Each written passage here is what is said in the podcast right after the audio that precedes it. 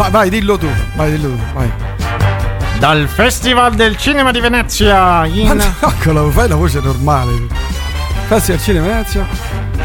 Cellulite e celluloidi, vai. Dalla 78esima mostra internazionale d'arte cinematografica in collegamento con noi il più grande di tutti. Il più, il più grande critico cinematografico del pianeta mondiale. Mondiale, mo- mondialmente. Gabriele Vasquez Niola. Come stai Gabriele? Buonasera.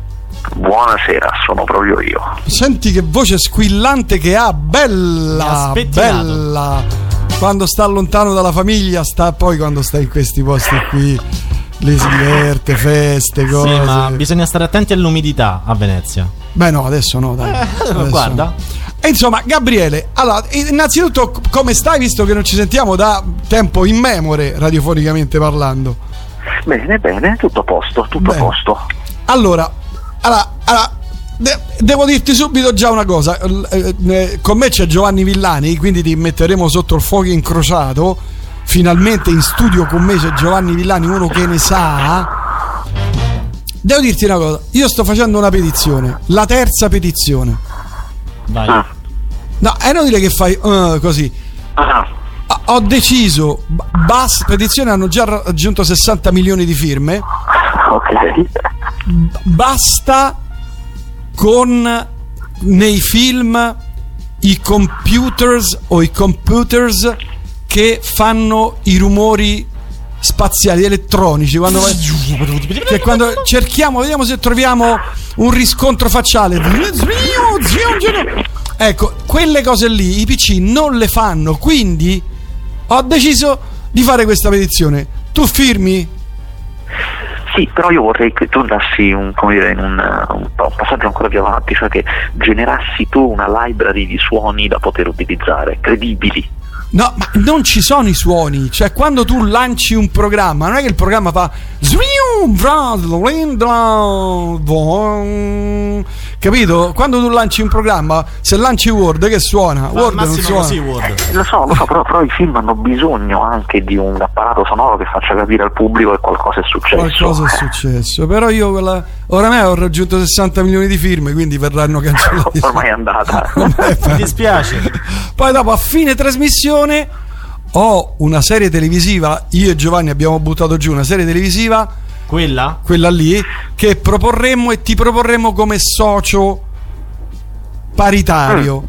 Se arrivi Ci- in tempo. Gabriele, ci facciamo i milioni, so che a te in questo periodo servono Stecca vara per tutti. bocche, bocche, bocche da sfamare ne hai, ma non, non voglio... no? Allora, intanto raccontaci com'è Venezia e la domanda è proprio quella che ti faccio sempre. Ma al Festival del Cinema di Venezia l'aria è ricca di feeling? Quest'anno più che mai. Oh, Eh, quest'anno eh, è successo, ricorderete, facciamo un riassunto delle puntate precedenti, ricorderete che l'anno scorso c'è stata la pandemia e, eppure il Festival di Venezia si è fatto lo stesso, si è fatto in una versione un po' ridotta con eh, il distanziamento sociale nelle sale, cioè i, i posti sono disponibili uno sì o no, in buona sostanza in sala ci entrano la metà delle persone, detta. però ok. c'erano anche metà delle persone effettivamente erano intervenute al festival perché era difficile viaggiare per tante ragioni. Quest'anno il distanziamento c'è ancora perché è ancora in vigore in Italia e quindi c'è, ma c'è il doppio delle persone, quindi metà della capienza, doppio delle persone. Eh, non è mai un binomio, eh, infatti ci sono molte persone che si lamentano, è tutto diventato di colpo molto molto complicato e Venezia somiglia sempre di più al Festival di Cannes, dove da sempre storicamente è complicatissimo entrare e vedere i film, cioè già vederlo è un trionfo. Eh, mh, quindi mh, non solo mettici che ci sono tante persone, anche perché è un festival veramente ricco, ma veramente veramente tanto. Cioè questo è da quando lo seguo io è l'edizione più potente sulla carta, piena di star, tale, Addirittura. ogni giorno, ogni giorno c'è almeno un film molto grande, molto importante in certi giorni, come per esempio oggi. E oggi ce ne sono tre. Eh, oggi ce ne sono tre, molto importanti. Perché tre? No, due. Ho messo anche Qual è il il buco terzo? in mezzo. Ah beh sì, non l'avrei messo come molto importante. Comunque, oggi ce ne sono almeno due di film con star molto importanti, insomma, e non è l'unico giorno che è così. Eh, insomma, è un'edizione pazzesca, è pie- piena di gente che rimane fuori dalle sale, ma non io. Eh, beh, certo, ti abbiamo fatto il pass eh, Platinum, scusami. Eh. Gold, sì. No, esatto. no, Platinum, Platinum. Quindi possiamo dire che Venezia batte Cannes? Quest'anno sicuramente, ma non ci sono dubbi, ma sicuramente. E anzi, in maniera anche abbastanza umiliante. Ammazza. Senti, 007 non lo fanno vedere. Ma no, No, non qui, Ma non come qui. no? Che ne sai? No, non è qui, non c'è. Non c'è. è la sala accanto, è quella dopo. Ah, la fermata dopo. Oh, senti qui, da quando abbiamo annunciato la- da, da mercoledì che avremmo fatto la diretta, mi continuano a martellare su st- sul film delle vacche e, e sul- e sulle suore porno. Il film Sono due film porno. differenti, Sì, eh. e delle suore porno.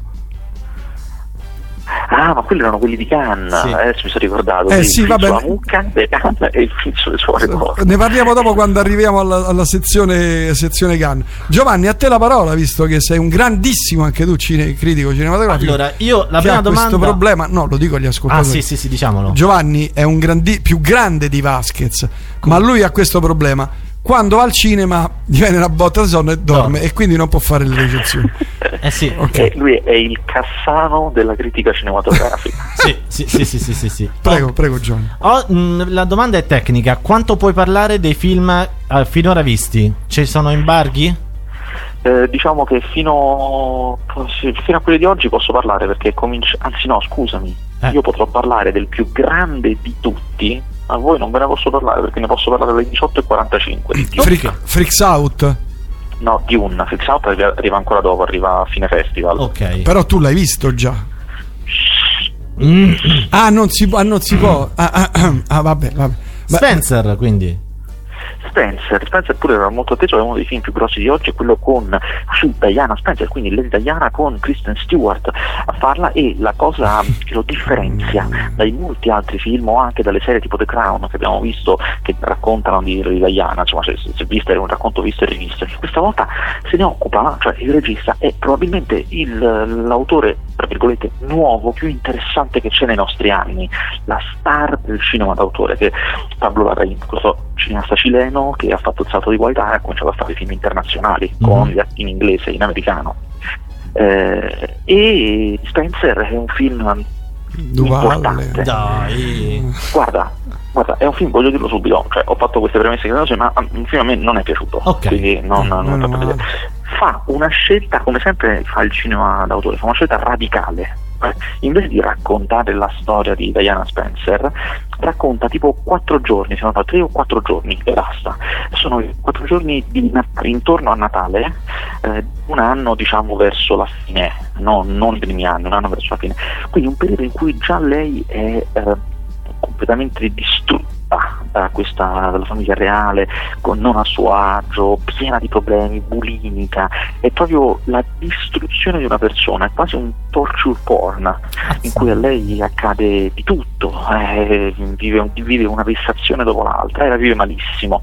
Ehm, per questo a me non mi è piaciuto perché è molto difficile immedesimarmi, è molto difficile capire. Io però ho compreso il perché di questa scelta, cioè come mai proprio questa parte qui, perché questa cosa così dura?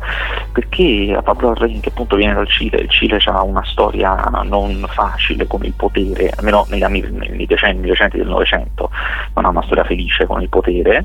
Ehm, a Larraín interessa sempre la cosa che lo colpisce in queste storie è sempre come il potere di uno Stato, e la famiglia reale è quello chiaramente, è un potere grandissimo, distrugge i singoli, proprio le piccole, spesso nei suoi film ci sono persone, indi- individui normali che vengono completamente massacrati da quello che fa lo Stato, uno Stato invisibile con cui non puoi parlare, non puoi trattare. Infatti in questo film noi la famiglia reale, la regina, li vediamo pochissimo, pochissimo, eh, è quasi sempre lei da sola, con magari gli inservienti, con i figli, eh, ma quasi sempre da sola e malissimo. Questa è obiettivamente una bella idea, è veramente una bella idea. Io credo che non sia quello che il pubblico si aspetta da un film su Diana, immagino che si aspettano altro. E un po' sì, un po', un po' ripetitivo, sì. Mamma mia, basta, eh, basta. Senti, io volevo chiederti, ecco, Boom. ma è scoppiato il telefono. Volevo chiederti, Mondocane, Anche io. lo hai visto con il grande Alessandro Borghi? Una taranta Vabbè. distopica. Te lo dico, è un gran film. È va. un gran E film. andiamo, andiamo. È un gran film che, che racconta una di quelle storie che noi non raccontiamo mai. C'è una storia di fantasia ambientata in un anno futuro imprecisato in cui di Taranto ha avuto un disastro, non è specificato cosa, ma è una zona tutta contaminata, infrequentabile. Mm. E questa contaminazione che ha reso tutta una parte geografica della Puglia infrequentabile eh, ha generato anche una profonda diseguaglianza. C'è chi vive tipo baracche, in stracci, e poi c'è la nuova Taranto che è diventata la capitale di uno stato imprecisato. Non si sa cosa è successo, c'è stata una grande guerra, si è capito, ma è diventata la capitale di non si capisce bene cosa. Ci sono forze di polizia armate fino ai denti e questa banda di, di bambini, perché vengono mandati anche a morire, cioè proprio bambini guerriero, capitanata da Borghi, cattivissimo. E la, grande, la grande idea che hanno avuto, e devo dire una grande idea, è che lui è cattivissimo, nel senso è proprio quello che li domina, e li, li picchia, e li maltratta, e li minaccia, ma è gentilissimo, cioè i modi sono gentilissimi, Ah. come un fratello maggiore, questo mette ancora più paura. Eh, Eh, è un bel film con anche, anche delle parti d'azione ben fatte, insomma è un gran bel film che è appena uscito in sala, cioè potete andarlo a vedere oggi. Ah, tra, tra le altre cose, lui sta diventando un gran bell'attore. Assolutamente sì, perché parte, poi questo vi do questa chicca, parte del, di que- del bello e dell'interesse di questo personaggio viene proprio da lui, cioè quando lui è entrato nel presumo il progetto è piccolo e lui Mm. è grande, ha una- può, può fare la voce, cioè Ah, può certo, dire cose. certo, certo, Nel momento in cui è entrato in questo progetto ha suggerito queste cose, ne ha trattato ed è uscito fuori effettivamente il personaggio migliore, che è una caratteristica degli attori Beh. molto bravi, cioè di magari non hanno a che fare con la storia, magari non hanno a che fare con tante cose, ma capiscono il loro personaggio e quindi lo possono migliorare. Prego, vai, vai, Giovanni. Vai. È stata la mano di Dio. Oh, e qui si parla di premi, eh? Qui Premi? si parla già di premi. Ma che film è quello in, in costume? I film in costume? No, no, no. aspetta, aspetta, eh, Gabriele, prima di raccontarlo, secondo te dal titolo va- va- La mano di Dio? che cosa stiamo, di cosa stiamo parlando? Di- Premi, eh, devi pensare ai premi. Premi, allora, arriva sulla terra Gesù o qualcuno o qualcuno che è stato illuminato da Dio e salva vite. Ah, Beghelli quindi. Sì, vabbè, che è comunque un salvatore. Ok. Beh, un, un Salvatore comunque c'è. Eh, Lo vedi?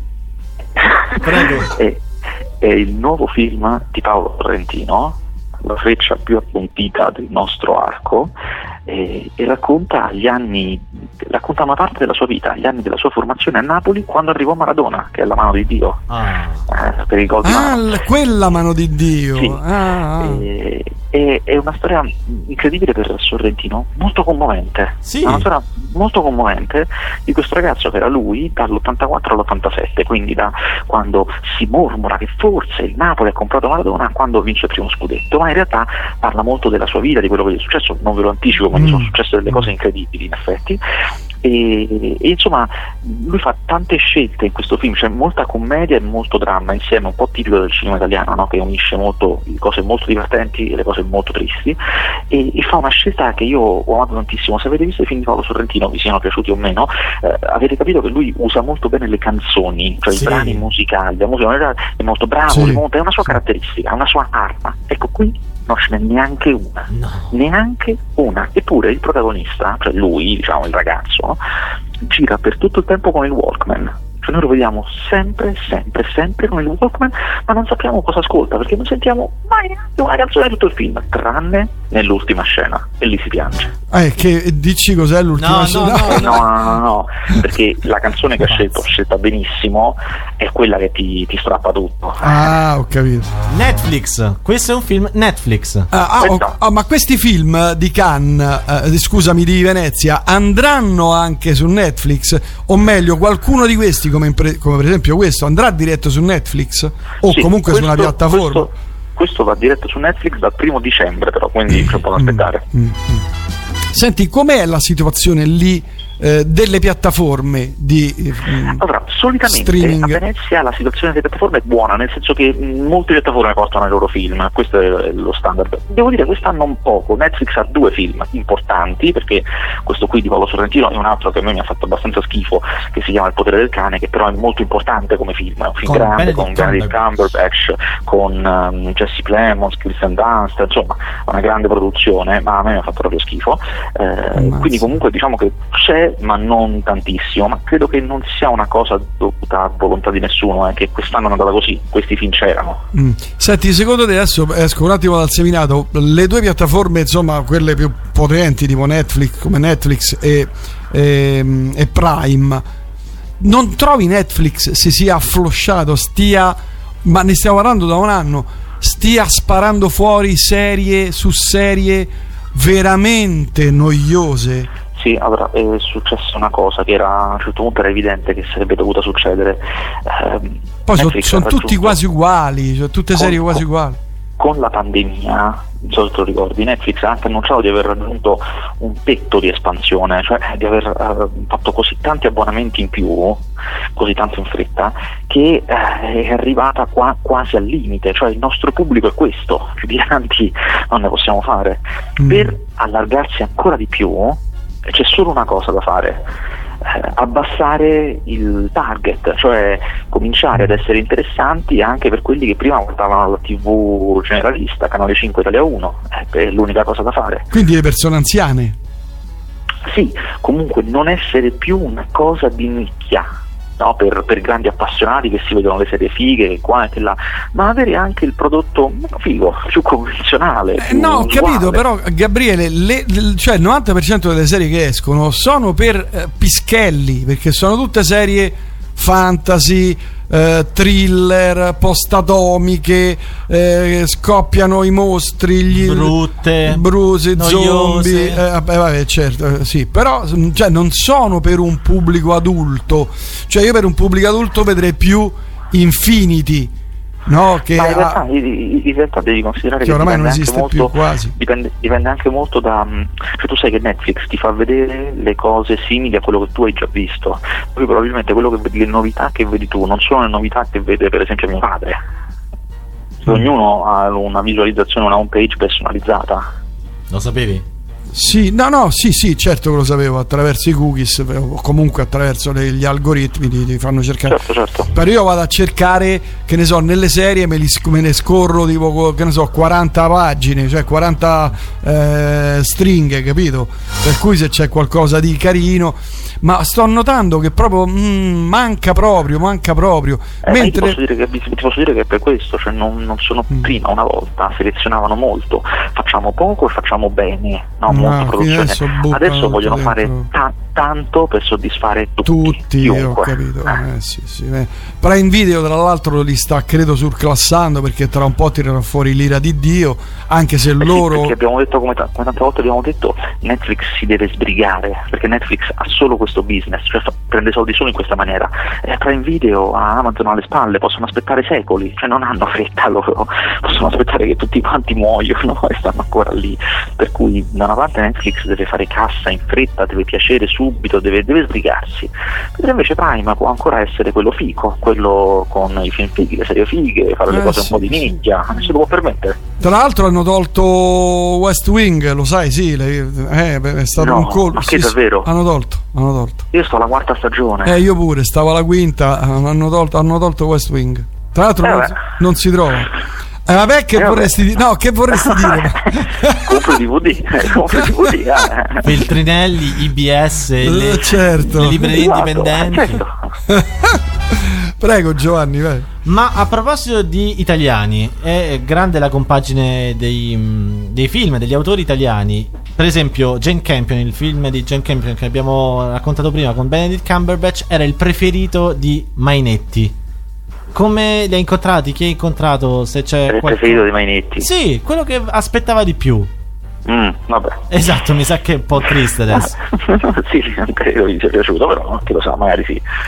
Senti, ma invece fa, The Freak Brothers non lo, lo vedrai tra un po'. Che cosa? Eh, scusa, i Freaks Out, no? Freak Brothers. Sì, lo vedo l'8 settembre. L'8 tipo, settembre, l'8. quindi non sai come sarà, eccetera. Vabbè. vabbè. Pedro Almodovar si può. Ah, ecco, per esempio, Pedro. Belli- bello il film di Pedro Almodovar, mi è piaciuto, veramente bello. C'ha un'idea incredibile. Ora, È, è un film di Almodovar, no? Quindi ci sono eh, le strane coincidenze, ci sono eh, le, le storie di maternità, ci sono questi, questi, questi grandi intrecci. Però c'ha una grandissima idea che queste due donne sono queste due donne che si conoscono in ospedale perché devono partorire entrambe e quindi avranno un figlio insieme, cioè una, un figlio una c'è l'altro contemporaneamente e poi continuano a frequentarsi.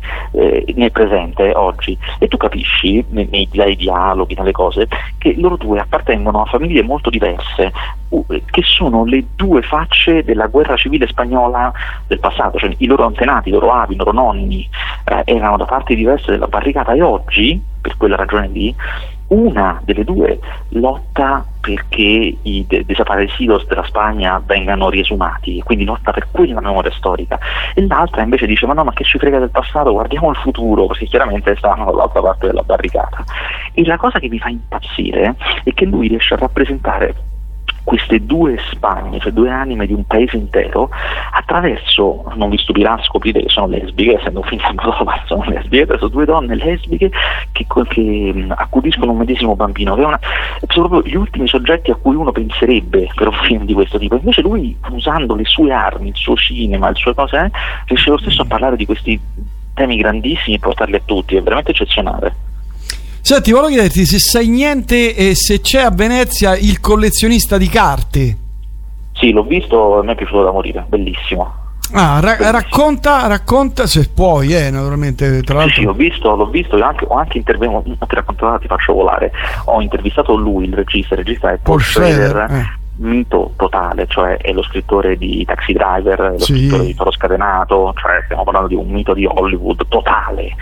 Eh, vado a fare questa intervista e quando arrivo mi dicono che siccome le interviste prima della mia sono andate lunghe e non c'è più tempo perché deve andare a Oh. fare deve andare a fare la conferenza stampa di Venezia quindi non è che può arrivare in ritardo e basta, il tempo è finito, ciao Gabriele io insisto, insisto, insisto Gli hai dato soldi ottengo- sotto banco? alla fine ottengo di farla nel tragitto, cioè mentre lui va alla conferenza stampa e quindi la Universal Pictures me carica sulla, mh, sulla lancia, sulla nave lancia che lo porta di gran carriera alle conferenze stampa. Io Altro che faccio- 007. Eh, roba io mi seria. faccio sto tragitto con Schroeder a parlare dei massimi sistemi del cinema in lancia a Venezia, è una roba indimenticabile. Ma tu queste cose qui ce le hai registrate? Sì, Per forza. Ah, ah, ce le hai tutte registrate. certo, certo. Ma le puoi mettere, che ne so, su un, un can- un canale, su qualcosa o no? Allora, oggi no, perché mm, mi fanno nero, ma No. tra sei anni non frega più niente a nessuno. Sì. No, che fra sei anni, dico fra, fra 20 giorni, che ne so, le cose, No, le interviste più No, no, belle. mi, fanno, mi fanno nero Uh, oggi- perché comunque non, non- non hanno autorizzato che quella roba possa uscire. Devo aspettare che non gliene frega più niente a nessuno. A proposito Allora, di spazio-tempo e di persone che ascoltano cose a distanza, salutiamo il vostro ascoltatore che sta recuperando tutti i cellulite e celluloide in ordine cronologico. Ma Sì. E Salutiamo. che arriverà, a quest- arriverà questa puntata nel 2026 Esatto. probabilmente. Ti salutiamo dal 2021.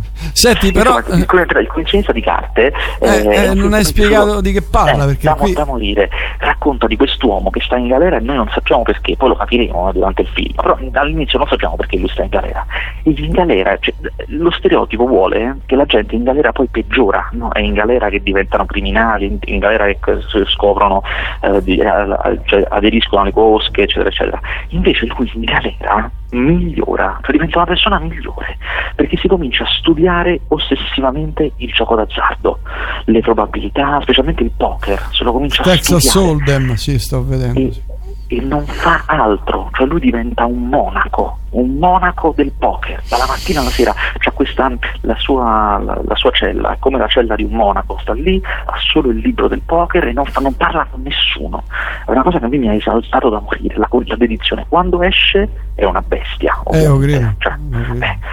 e però siccome mh, la ragione per cui lui è andato in cioè lo Stato lo ha perdonato perché lui è uscito di galera, quindi lo Stato ha espiato la sua colpa, ma lui non se lo perdona quello che ha fatto e quindi fa questa vita, non, sai, non i grandi campioni di poker che incassano chissà che cifre, lui gioca sempre poco per non farsi notare, cioè non, non vuole essere notato, quindi gioca poco e vince poco, costantemente mm. e viaggia di casino in casino. Mm. Poi chiaramente accade qualcosa che lo costringerà a dover per forza giocare pesante.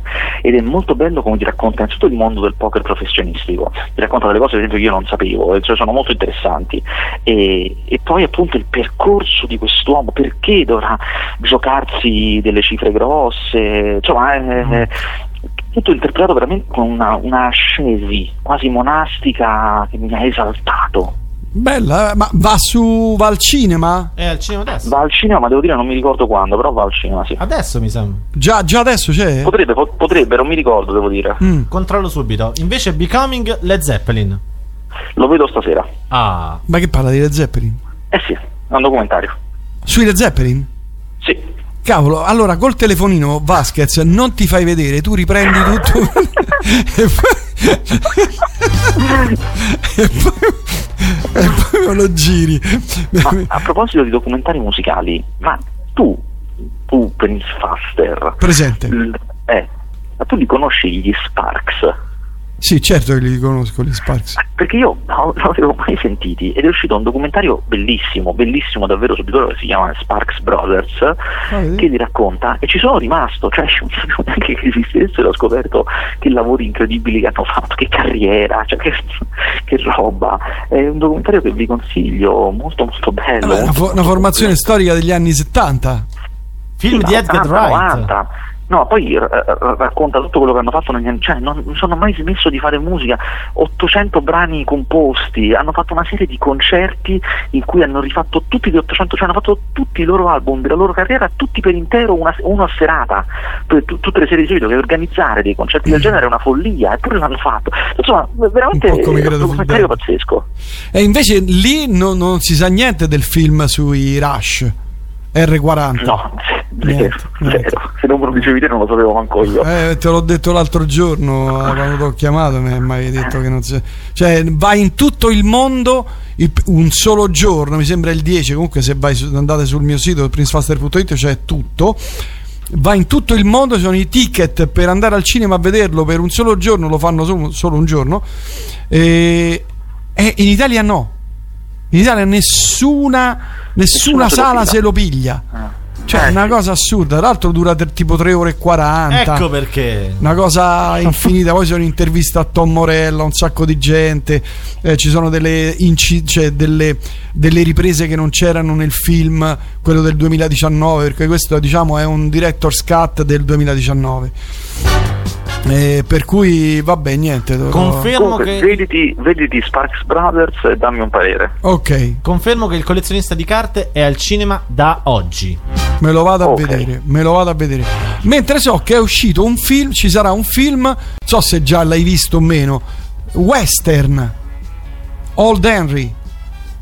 Sì, sta qui a Venezia, ma devo ancora vederlo, è verso la fine anche quello. Ok. Ma quanto, quanto dura Venezia? Due settimane? Fino, fino al weekend prossimo, finisce sabato prossimo. Ah, quindi tu vai via il venerdì perché ovviamente. No, lo devo il sabato durante la premiazione. Ah, come gli eroi. Come, come l'avvocato Agnelli, me ne vado poco prima della fine. partita, grande. Con le esplosioni alle spalle. Eh, Sì, esatto. Senti, Tony Servillo, il film, sai nulla? Se c'è, io beh, vado Eh, a. Sì, sì, no, certo, c'è in due film, non uno, due, eh, cioè sta in quello di, di Paolo Sorrentino che abbiamo raccontato, è stata la mano di Dio, lui fa il padre di Paolo, di Paolo Sorrentino e Poi, c'è aria anche- ferma. c'è Aria Ferma e poi c'è anche Qui rido io, che è un altro film in cui lui fa Edoardo Scarpetta, che devo ancora vedere.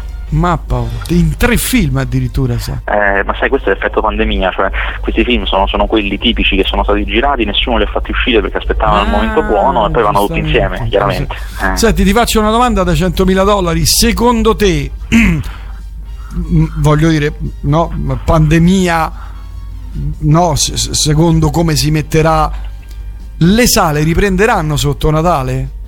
Ah, guarda, io veramente non lo so. No, cioè, i film li, farà- li fanno uscire comunque questi qui. I film al sono cinema. al cinema. Li, allora, Eh. li, fan- li fanno uscire solo se le sale vanno a pieno regime. Se stanno a, a mezzo servizio, no, sicuramente no. Mm, mm. A proposito di sale, Candyman è come un gatto in tangenziale. Candyman è in- interessante. Candyman era un film del 92, cioè un vecchio horror semplicemente, un vecchio horror del 92. Jordan Peele, che è una delle menti più affilate che ci siano oggi ad Hollywood, eh, quello di Get Out, per dire, eh, ha avuto la grande idea di riprendere proprio quel film del 92 e di fare oggi un sequel, un'idea, un'idea da Prince Faster, un film del 92 e con tutta un'altra testa. Lui fa un cinema dell'orrore, molto d'orrore, il film funziona come film d'orrore, ma tanto tanto politico. Questo è un film di, di gentrification, di quartieri rivalutati, del fatto che rivalutare i quartieri, almeno in America, è un'operazione di vessazione politica verso le minoranze e c'è tanto di intelligente in questo film che comunque rimane un film sul mostro che compare e ammazza la gente, quindi classico, horror classico, però è molto raffinato, molto ben scritto, poi fino a, in realtà l'ha diretto Nia da Costa, Jordan Peele l'ha scritto, però insomma sì, si riconosce la sua mano eh, ed è un gran bell'horror. Allora, qui arriva tra i tanti messaggi uno che mi fa capire che l'ascoltatore non segue la radio. Ecco. Perché dice, ragazzi, scusate, il cinema è cultura e va bene, ma noi rocchettari vogliamo la musica. E eh, manda i sorrisetti, grazie. Eh, tu, tu devi sapere che noi il venerdì facciamo l'appuntamento fisso da quanti anni, Gabriele? 20, Eh, io 30, credo 10, boh. Dal 2007, quindi 13, 14. Da 13 anni tutti i venerdì facciamo una rubrichetta di cinema con il più grande critico cinematografico del mondo. Per cui, come ogni venerdì, oggi abbiamo anticipato perché era una vita che non ci sentivamo da luglio e quindi abbiamo allungato perché poi parleremo anche un attimo di Cannes ca- per capire com'è andata. Secondo te chi vince, Gabriele? Eh, beh, io ho visto, siamo al terzo giorno, ho visto pochi film in croce, ti posso dire che probabilmente Sorrentino va a premi, però per il resto, beh, capì. Mm. Prego, Giovanni. Confermo che anche The Spark Brothers è al cinema. Ufficialmente il 30 agosto e il 2 settembre, quindi sono alle nostre spalle. Probabilmente hanno anche rinnovato la presenza se eh, in alcuni cinema è andato bene. Ma il, il regista di The Spark Brothers è Edgar Wright, che ha un film. sta qui a Venezia. Esatto. L'hai Vediamo visto? domani, lo si vede, domani, domani lo si vede il suo Ok. film. Senti, anticipazioni su Dune? Sul Eh, non può- remake? non può dire nulla. Eh, l'ho visto, io l'ho visto ma non posso dire nulla, Ah, no. fino alle 18.45 non si può dire Ah, niente. no, vabbè, però quando finiamo alle 18.45 Ci eh, tutto forte, bellissimo.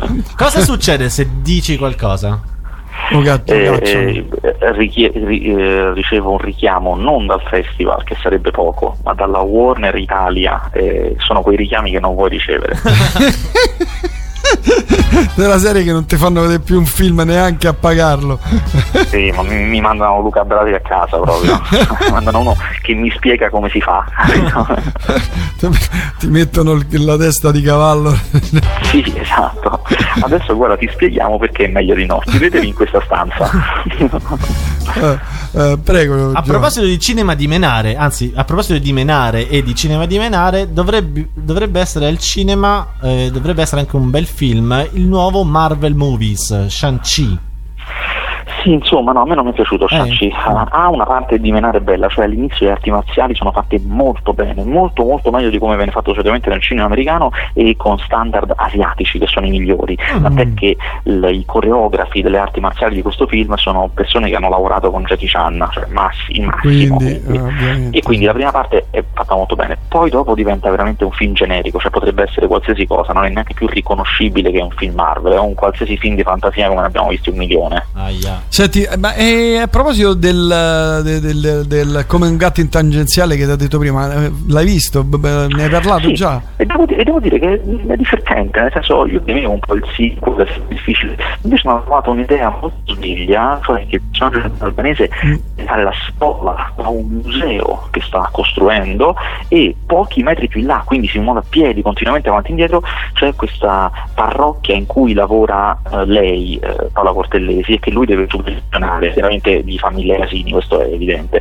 Eh, però riesce a trovare una chiave di nuovo divertente, mh, no- non per forza che replica uguale il primo, insomma, eh, mi ha sorpreso positivamente. Senti, ma questo invece è Agente Speciale 117 che ricorda Ah, tanto i film degli anni 60. di- È stupendo, allora, a me piace da morire. Agente 117 è in realtà una serie di film, a noi arrivano tutti insieme adesso perché è uscito l'ultimo recentemente, ma in realtà il primo sono stato del 2005, sono tre, e, ed era un Agente 117 era un James Bond francese che viene prima di James Bond, Mm. cioè sia i romanzi vengono prima di quelli di Fleming, sia i film francesi vengono prima di quelli di Connery. Quindi Sì. questa è una cosa che veniva paradossalmente molto prima eh, e che diciamo con l'occhio di, di, il senno di poi non ci sembra somiglia a Bond, ma è il contrario, è Bond che somiglia a lui.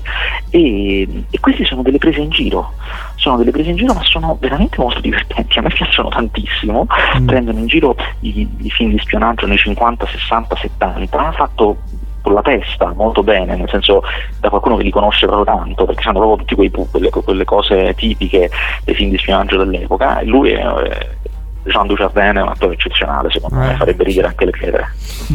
Eh, vai Giova, se vuoi chiedere altro. Venezia da qualche anno ha una sezione VR, realtà virtuale. Sei Eh, riuscito sì, a vedere quest'anno, qualcosa? quest'anno, no- quest'anno non lo so se ce la faccio, sto cercando di capire se riesco a incastrarla, ma non sono sicuro. Come, com'è la logistica ne- nell'era del Covid? Eh, ti devi prenotare, stiamo tutti molto distanziati. E i Eh, visori sono- vai lì e stai un po' là dentro e provi diverse installazioni, perché non solo la realtà virtuale quella che puoi fare a casa, cioè hai il visore e quindi ti, ti giri a 360 gradi eh, per vedere quello, il prodotto, cioè il titolo, l'opera in VR che è stata fatta. Ma molti sono proprio del, cioè tu entri in una stanza, ci sono delle cose anche che puoi toccare, ti muovi col visore e quindi ti muovi dentro un ambiente virtuale. Eh, alcune sono brutte, molte ne ho viste molto belle, cioè, veramente ne esci stupito tanto, Eh, però non so se ce la faccio quest'anno. Mm. E, e invece, secondo te, il film emergente che ehm, uscirà fuori? Cioè, che farà Mm. dire, bah, cavolo, sì, questo qui. oh, È iniziato da tre giorni. Ma penso Mondo Cane. Ah, mondo cane? Ah, Penso cavolo. di Dici che becca i premi? No, no, però fa parlare. Mm, mm. E tutti questi film, soprattutto io aspetto Freaks Out, usciranno a Natale? No, escono tutti in, in periodi diversi. Oh, molti escono subito, alcuni escono a ottobre, altri a Natale, dipende. Mm, mm, mm. Vabbè, e hai altro da aggiungere? forse ci, avvic- ci avviciniamo anche a Cannes per, eh, come discorso, ma a Venezia c'è il mercato o qualcosa di simile? Sì, però è, è, piccolino perché non, non c'è proprio la, la forza logistica, cioè non- se tu volessi fare un mercato grande qua, un mercato dei film in cui si vendono, si comprano, eh, non puoi ospitare compratori e venditori perché non ci sono gli alloggi sul lido proprio, cioè logisticamente è infattibile. Ma tu dove alloggi?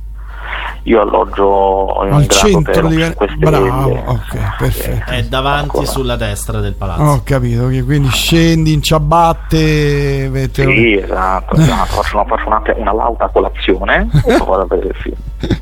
Senti, invece allora a questo punto, prima di salutarci e prima di eh, spiegarti quella serie che noi abbiamo creato così, do- abbiamo buttato giù due righe dove fam- facciamo i soldi veri, Cannes, un riassunto su Cannes.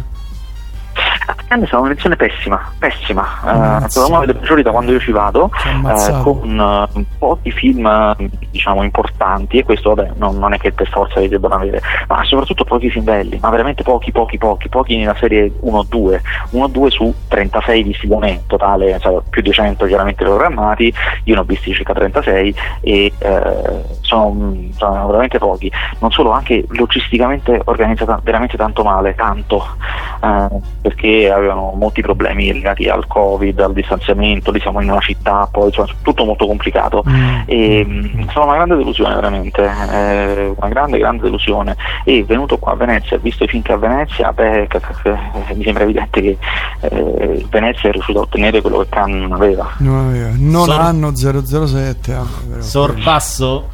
Senti, Beh, quest'anno sì. eh, senti, secondo te eh, i broccoli o comunque la, la holding broccoli ha già il nuovo 007? Secondo me sì. Sì, sì, sì, sì, sicuro. Secondo me ce l'hanno, l'hanno, chiu- l'hanno rinchiuso finché no. Nel freezer. È sì. nella stanza di quelli che spoilerano Dune eh? e sta facendo l'allenamento. No, ma sarà uno famoso secondo te? Uno marginale? medio, medio, medio, pic- basso. Medio Molte piccolo. persone non conoscono, ma che magari gli addetti ai lavori sì. Mm. Allora, facciamo, facciamo un gioco. Scusate, prendo, vai, vai, prendo vai. in mano la situazione. Visto che giochiamo con il podcast, con lo spazio-tempo, c'è il, il ragazzo, il- l'uomo, il piccolo uomo che adesso sta ascoltando le puntate precedenti. Possiamo fare una sorta di capsula del tempo. È il 3 settembre 2021. Tre nomi. Faster, tre nomi Vasquez. No, no, io non. non- No, è impossibile, è fai? Cioè, tre nomi su 6 milioni di attori. No, no? no, Siete no, dei non- giocatori. No, no. Io ti posso no. dire che non sarà Idris Elba, non sarà Tom Hiddleston, non sarà nessuno di quelli che si dice. Dai. Questo ti posso dire. Neanche Benedict Cumberbatch. Poi? sarà. No, no, no, nessuno, nessuno di famoso sarà. Ok, giochiamo al non sarà. Tre, Eh, vai. Benedict Cumberbatch non sarà, eh, non sarà neanche, che ne so, boh, eh, chi, chi mi viene di inglese? Sì, ma dicevo non sarà Tom Hiddleston, non sarà No. Tom Hardy, figuriamoci. No. Tomardi no, fi- beh, però guarda, come ho sempre come, come ti ho sempre detto, Tomardi sarebbe l'esatta conseguenza e proseguimento di lui, di quello vero, del discorso di Daniel Craig, di, Di farlo Daniel Craig. diventare, no, diventare qualcosa di più tosto. è muscoloso, tosto, però sempre con classe. Allora faccio pure io il non Ma sarà. devi, devi, devi. Non sarà Taron Egerton. Chi è No. Taron Egerton? Non sarà Richard Madden. No, Ho qualche dubbio su Jimmy Bell. Che però è, è no, ma è impensabile questo, questa faccetta, questa faccetta da Taron Egerton, Pischello. no, Taron- come si chiama l'ultimo che hai detto? No, Taron Egerton, dico subito no. Jamie Bell. Taron Egerton è quello che ha fatto i cosi, lì, film, film eh, Kingsman. Kingsman. Kingsman. Che dov- dovrebbe uscire il terzo. A Natale. Dovrebbe, sì. L'altro qual era? Richard Madden. Chi è? Ri- Eh, Stark qualcosa. Richard- Finisce male alla puntata X di stagione Y di... eh, che momento di radio altissimo. No, no, eh, no, devo- no, no, no, no, Richard No, Madden, ma no, ma non fi- è no, ma figo, non hanno proprio il physique du roll. Il gioco era non sarà. Sì, no, no, no, infatti sì, giustamente non saranno questi. E neanche Liza Minelli a sto punto. No, beh, ne- neanche Claudio Villa. Esatto. Eh, neanche Alvaro Vitali. Eh, tra le altre Ragazzi, io, io- però sono arrivato a fine corsa, io qui devo, devo, devo abbandonare, se no rimango tagliato fuori. Vai con la... Allora, la serie TV è. Ritorniamo, siccome non se ne fanno più di serie TV medicali ospedaliere, Oddio santo, quell'idea. f- fermo, fe- no, non, non lo sai. E l'hai detta prima. Se- Vai, vai, vai, vai, No, scusa. medicale ospedaliere, no, l'ho poco detto. tempo, vadi, vadi. Allora, mettiamo insieme, attenzione, eh, facciamo i miliardi, i miliardi. i- alcuni attori principali di Grace Anatomy con Dottor House e lo chiamiamo Super Hospital. Gabriele, famo i miliardi. Cioè, fa- fa- fa- facciamo un botto di soldi. Cioè, perché tutti, cioè, c'è gente che pagherebbe per vedere un'altra stagione di Dottor House e gente che non pagherebbe per vedere Grey's Anatomy perché è diventato ormai un peplum, una cosa terribile. Però pensa che figo insieme questi due. Farebbero scopa. Visto che c'è la moria delle vacche nelle serie di ospedaliere medicali, c'è proprio la moria delle vacche, c'è Chicago Medical, è una cosa Cioè, tu, vuoi fare, tu vuoi fare i mercenari delle serie mediche. Bra- bra- Bravo, vedi, vedi che già sei entrato nella filosofia, nella, nella- capito, nel pensiero vincente di questa idea che io e Villani abbiamo avuto dove facciamo un sacco di soldi. Gli Avengers sono già usciti. Ci stai? Ci sto. Eh? 30 30 30? Stecca tutti? Sì. Vado? Ok, vado. Va bene, Gabriele, che vai a vederti adesso? Becoming the Zeppelin. ah, eccolo. Oh, ah, a, a- a- a proposito, giusto. Allora, registra con il telefonino. E lo mandiamo in diretta. Tutto il film, anzi, mettilo in streaming. Fai Sì, una- stream una- live su Facebook. live su Facebook. Ma scusa, i tre minuti, i tre minuti, quelli di giornalismo, quelli di, no, di- dalla diretta, potresti farlo. Cioè, ti dico solo che stamattina mi sono svegliato che è arrivata una mail che diceva a tutti gli accreditati che per Bicami e le Zeppelin ci imbustano il cellulare, cioè lo volevano. Mazza, mazza. Porco cane. Delegano le mano. Porco cane. Va bene, Gabriele, t'abbraccio, in bocca al lupo. Noi ci sentiamo venerdì prossimo perché tu sarai ancora lì e avremmo visto già, avrai visto già tutti i film. E dovrà, Eh, bene o male sì. dovrà raccontarci la storia delle porno su- su- suore. Ah, non abbiamo La va- parlato delle porno suore e delle vacche, il se- film sulle vacche. Sono due Eh, film so, differenti. mo- ormai è tardi. La prossima, volta. La Vabbè, prossima. vabbè, ricordatelo, eh, Giovanni, devi venire qui però tu vabbè, venerdì prossimo. Ciao Gabriele, alla prossima. Ciao. Ciao, ciao, ciao, ciao, ciao. Che poi comunque noi, Giovanni, del il film sulle vacche e il film sulle suore porno, ne avevamo parlato. Sì, È solo che continuano, reiterano su sta storia. Che no- cioè, vogliono saperne di più.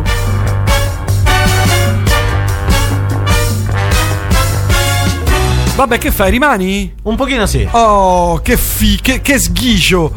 Ma, ma che sghicio che sia. Allora, cambiamo e si va nella musica. Tra un po' parleremo di novità discografiche, tante e cicciotte.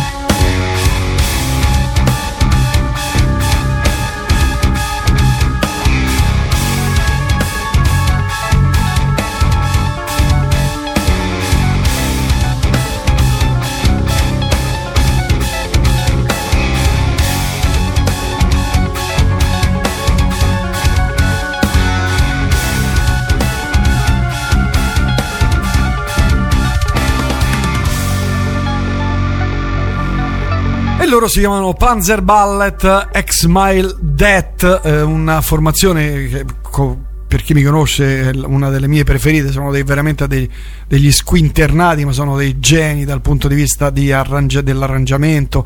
Non parliamo proprio neanche della, eh, della perizia tecnica che loro hanno, perché è incredibile. Giovanni, tu mi hai proposto questa cosa di Kane West. Il, il- è uscito finalmente il nuovo disco di Kanye West. Meno male. Meno male. Beati. Atteso dal mondo intero Intero. terracqueo, inizia così. Thunder, thunder, thunder. Thunder, thunder, thunder, thunder, thunder, thunder, thunder, thunder, thunder, thunder. Non è uno scherzo? Thunder, thunder, Non lo thunder, stiamo thunder, mandando in thunder, loop. thunder. C'è la Thunder, variazione. thunder, thunder, thunder, thunder, Ottava più thunder, bassa, thunder. ok. Pausa. Thunder, thunder, thunder, thunder, thunder. Thunder, Allunga, Thunder. allunga. thunder, Chi si respira? thunder, Ok. thunder, Vai. thunder, Uno. thunder. Ah, Thunder. giù a decludio. Ma c'è qual- qual- qualcosa cioè, che suoni? o- Se sei un'azienda locale, Eh, sm- no, questo- no, no, siamo internazionali, scusi lei. eh via. sì, hai ragione. Vabbè, eh, vediamo se c'è qualcosa. Oh, vedi. Can you hear me? Yeah. forever, ha una bella voce questo e c'è poco da dire. forever, forever. Però questo no, io, no, io il pitch eh, l'auto, l'autotune non quando, quando sento l'autotune, sai che faccio? Scendo al pabetto sotto da Gianni e mi, mi- mi ubriaco con lo Zabov. Aia. And to all of you, I thank you so much for your support, for your support of me for so many years, and more importantly, for the work you continue to do. What do you want me to talk about? Well, he said something Avanti, being so decided just from the wombs of is the kingdom. C'è anche del gospel. Il disco, il disco precedente era tutto così. Tutto gospel. Tutto gospel. Cavolo, allora no, allora le cose cambiano. Perché il, a me il, il rap con l'autotune mi fa venire proprio la, E il gospel con, la, con la, l'autotune? la pancreatite. Come? Il gospel con l'autotune? Gospel con l'autotune eh, non va, non va bene. È il disco di Kanye West passato. Riprendiamoci, va. Tra qualche minuto le novità. I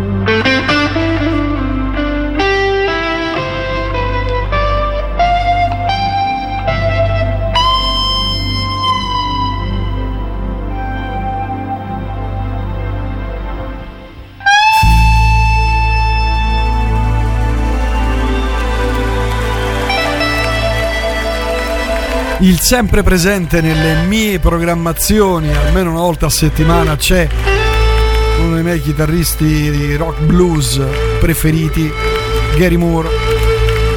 E questa era Parisian Always. Allora Giovanni, siamo arrivati alle novità discografiche finalmente, 3-4 dischi appena usciti, bomba, li piazzo subito, poi arriveranno anche gli altri, c'è un sacco di roba questa settimana, anche perché ho dovuto recuperare un po' di cose delle scorse settimane, qualcosina perché non è uscito granché. Però parto subito con un altro chitarrista, un altro grandissimo chitarrista eh, in, in tutti i sensi perché lui ha suonato con Miles Davis, quindi a prescindere è un grandissimo chitarrista. Si chiama Pure, il nuovo album di Robin Ford.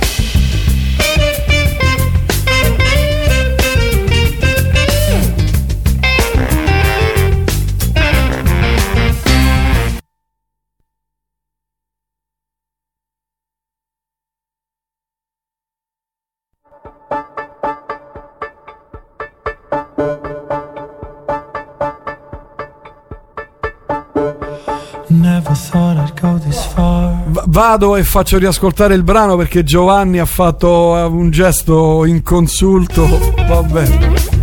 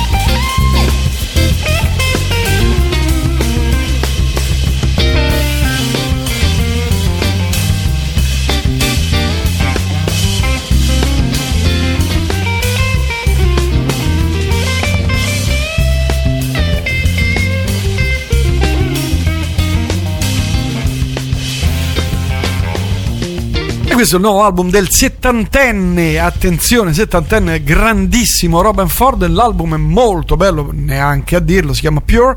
Ti è piaciuto perlomeno questo brano? Sì, anche Eh, con quel Con quell'interruzione che hai di- fatto. quel tempo disparo bellissimo. Eh sì, infatti.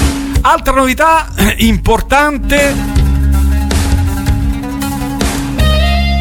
Loro arrivano dalla Norvegia, sono attivi già da una ventina d'anni, si chiamano Le Pros, fanno dell'ottimo progressive metal, anche qui novità, si chiama Aphelion, il nuovo album, eccolo qui. Le Pros.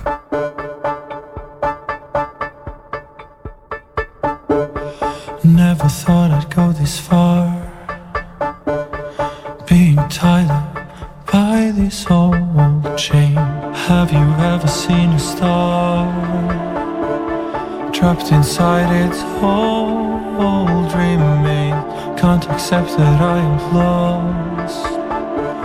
In what seems to be the new reality. Every bridge that I have crossed reminds me of the time I was free. Can't relate to this at all. Can I go to find my inner spirit? I find it hard to find.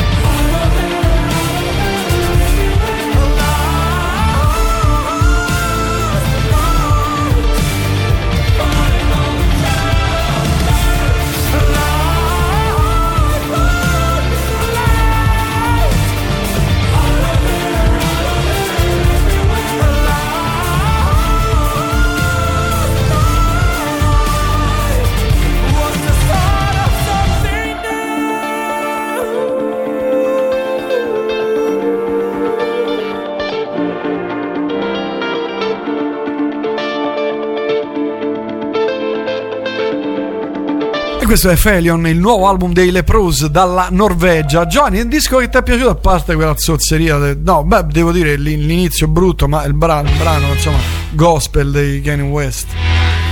Disco che ti è piaciuto nuovo? No, quello non l'ho sentito tutto. Effettivamente sono rimasto colpito dalla prima traccia. ah, dal- dall'intro. E poi mi sono fermato alla terza, quarta. Ma Ah. per motivi di tempo, non per altro. C'è un sacco di cose da Cose, fare. tu, eh. Mamma- film. Oh, qui ti, ti ringraziano e ti salutano. Ciao Giovanni, grazie per oggi. Da Milano. Grazie. Capito? Ciao. Andiamo avanti con altre novità. Ovviamente, visto che il venerdì è proprio la giornata dei pot- o meglio il pomeriggio del Prince Faster Magazine dedicato alle novità discografiche, il disco che tanto aspettavo e che tanti, molti come me aspettavano. Io sono innamorato di Tatiana Smilchuk, sono innamorato perso. Formazione ucraina, loro sono i Ginger e devo dire che nel corso degli anni si sono ricavati non, non una, prima erano una nicchia, adesso quando fanno i tour, quando fanno, vanno nei festival, sono quasi, non dico headliner, però poco ci manca. La seconda terza riga. Eh, devo dire che sono cresciuti molto perché oltre a lei ad avere una voce incredibile perché fa il growl così eh, eh, sia la voce proprio femminile sia il growl da maschio. Devo dire che eh, ehm, dal punto di vista tecnico arrangiativo de- mh, stilistico sono cresciuti molto. E questo nuovo album che si chiama, che si chiama Wallflowers ne è un classico e chiaro esempio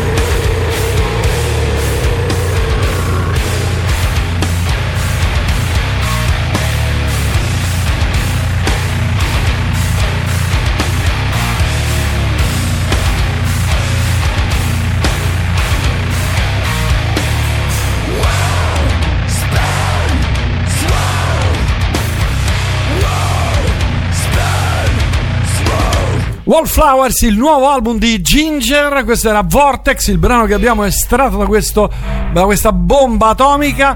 Ti piacciono loro? Molto! Eh, non li conosco per niente. Eh, devi vederli dal guarda, vai sul tuo tubo Il e mio- guardali dal vivo perché sono veramente molto molto interessanti. Ho una domanda per te, ma prima hai detto eh, growl eh, stile da maschio. Consideri il growl una sonorità da maschio? Beh, quella voce lì non è facile farla per una donna. eh. Eh vabbè, Sì. però appunto è più cantata dagli- dai maschi che dalle donne per una questione di numero. Ma secondo me è una questione proprio di corde vocali. Dici? Penso. Eh, penso di sì. Eh, Trovare una donna che fa oh, Eh, no, è raro, non è sì, semplice, sì, sì, eh, cioè. Meno che non trovi, insomma, qualcuno molto particolare come lei, no, non è semplice. Prima diretta che riascolto dopo il ritorno dire- alle dirette, come sempre, dai Prince, Francesco da Bogotà che ci Wow. saluta. Grande Francesco. Allora, eh, queste settimane stan- usciranno da qui ad ottobre, a fine ottobre, usciranno una montagna di box, edizioni limitate, eh, compilation, insomma preparate miliardi e miliardi e miliardi perché uscirà tanta di quella roba che impazzirete. Mancano meno di 120 giorni a Natale e quindi... Esatto. Allora, uno tra tutti è quello che già tutti conoscono. Il 15 ottobre tornerà l'EDB in una versione Monster con 57 tracce, quindi moltissime tracce inedite, outtake, cose mai sentite, cose sentite su bootleg piratati, eccetera. Molte di queste veramente inedite, veramente inedite. Ci sarà questa cosa che io proprio non sopporto, però per gli appassionati del, del 5.1 DTS, eh, Dolby Atmos, eccetera, farà piacere. Eh, verrà è stato anche rimissato in eh, 5.1, non so quanto. Cioè, già è complicatissimo, ma veramente complicatissimo far suonare bene due diffusori. Sei diffusori è impossibile, è veramente impossibile. Comunque, per gli appassionati c'è anche questo. L'hai vista la serie di Paul McCartney su Star di Disney Plus? No, no, no, no, no, no. Vedila e poi ne riparliamo. Ok, la vedo e poi ne riparleremo. E quindi uscirà questo disco che poi fu l'ultimo album dei Beatles, eh, poi prodotto da Phil Spector, eccetera, eccetera. Insomma, la storia che conosciamo tutti. Per chi vuole, costa circa, costerà circa 250 euro, dollari. eh. Ci sarà un bellissimo booklet, eh, insomma, cioè, Eh, di vabbè. tutto, di più, tutto, tutto il cucuzzaro, come si dice. C'è dentro Phil Spector che ti fa il muro del suono Sì. in bagno. Comunque, vabbè, andiamo avanti. Dalla, dall'Ucraina andiamo e ci trasferiamo invece in Svezia. I GOT sono una formazione di matti, di veri matti, con le maschere, vanno in giro dei, proprio degli scoppiati psichedelici, che non fanno solo cose psichedeliche, fanno anche space, fanno anche jazz. È uscito anche qui il nuovo album, si chiama Head Soap ed è, devo dire, un album che se ci entri dentro è tipo un tunnel, non, ne, non ne esci veramente più. Il mondo fricchettonico dei God.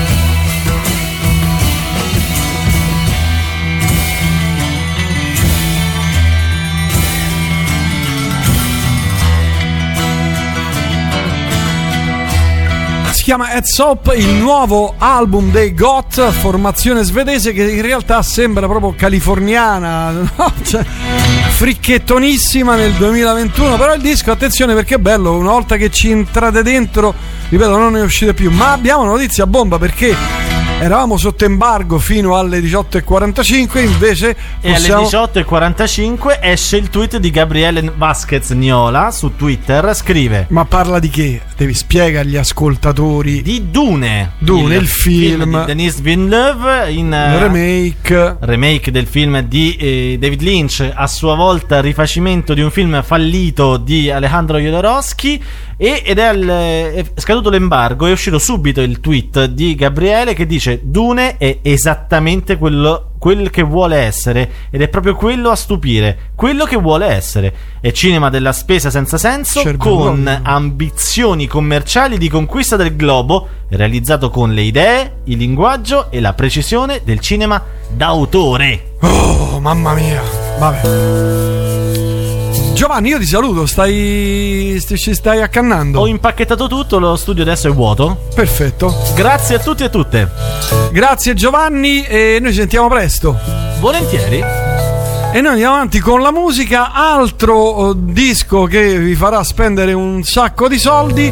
Sto parlando della ristampa perché oramai il 25ennale di quello, il trentennale, il 35ennale, il quarantennale di New Adventure in Hi-Fi. Sto parlando dell'album che usciva nel 96 dei Red, eh sì, dei, dei Rem.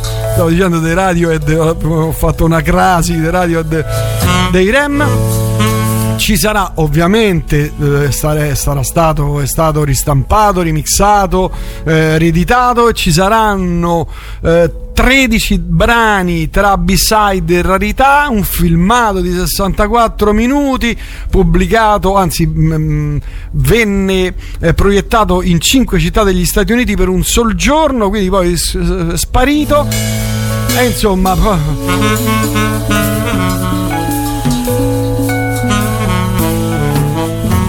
sarà completato da un book contenente foto inedite dell'archivio e note e ricordi degli stessi Rem, oltre che del giornalista Mark Block- Blackwell, Paris Smith, Tom York eh, e Scott Litt, il produttore.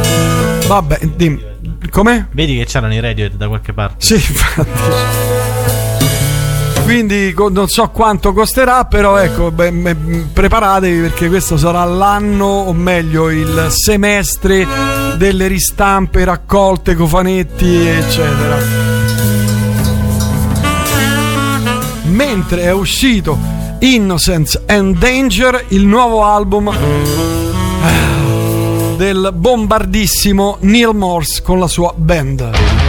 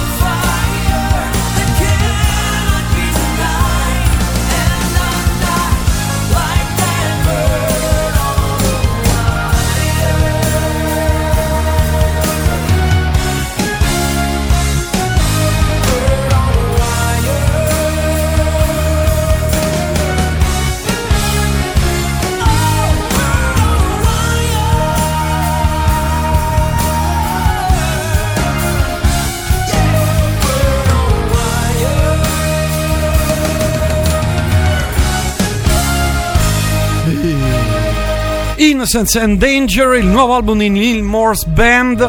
E questa è Radio Elettrica in diretta con voi Prince Faster. Sono le eh, 19.06 di oggi, venerdì 3 settembre anno 2021. Ancora novità, è uscito il nuovo album del grandissimo sassofonista, un grandissimo Kenny Garrett Sounds from the Ancestor. Il nuovo album, eccolo qua, Kenny Garrett, un tuffo nel jazz. E poi arriviamo in Italia.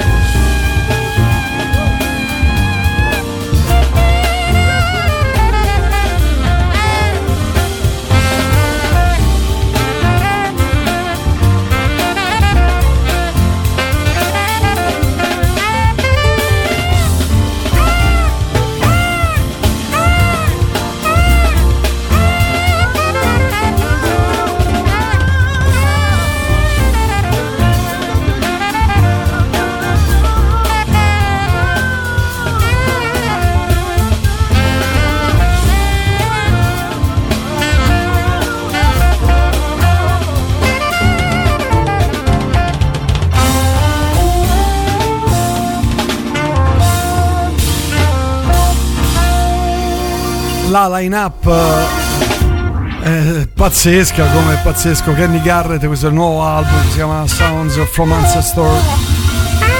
Ancestors. Eh, volevo passare alle cose italiane, ma eh, usci- uscirà il 19 settembre il nuovo album di Stinghi, che non è uguale a Minghi, eh, nuovo album di Sting, come dicevano Elio Storiatese. Eh, nuovo album, eh, anche qui parlerà della pandemia, delle cose, insomma, delle, delle persone che purtroppo non ci sono più, eccetera. Parlerà del lockdown, la chiusura e tutte queste cose. Il disco l'ha fatto eh, con I musicisti praticamente l'ha fatto tutto su Zoom, sono cinque musicisti che hanno inciso e hanno registrato eh, da Zoom, da questa applicazione potentissima da remoto, ogni musicista suonava a casa sua e lui poi ha montato tutto e ha fatto questo disco. Eh, che dire, c'è questo singoletto che vi faccio ascoltare, ma insomma eh, a me piace sempre la voce di Sting, c'è poco da fare, Eh, staremo a sentire il disco, eccolo qua.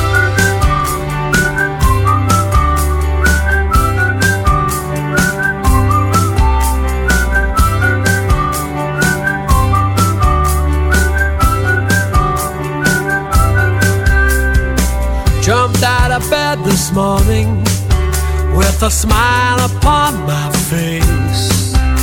It's still there while I shave my chin, but the reason's hard for me to trace. I cook myself some breakfast, have some coffee while I muse. Where could this smile have come from? It's a muscle that doctor with my symptoms. Should I spend all day in bed? Can you explain what's ailing me? And this is what my doctor said. If it's love, it has no season. If it's love, there is no cure. If it's love, it won't see reason. And of this you can be sure. If it's love, you must surrender. If it's love that's turned you round. If it's love, the odds are slender. If it's love, you're sunk without a trace. One case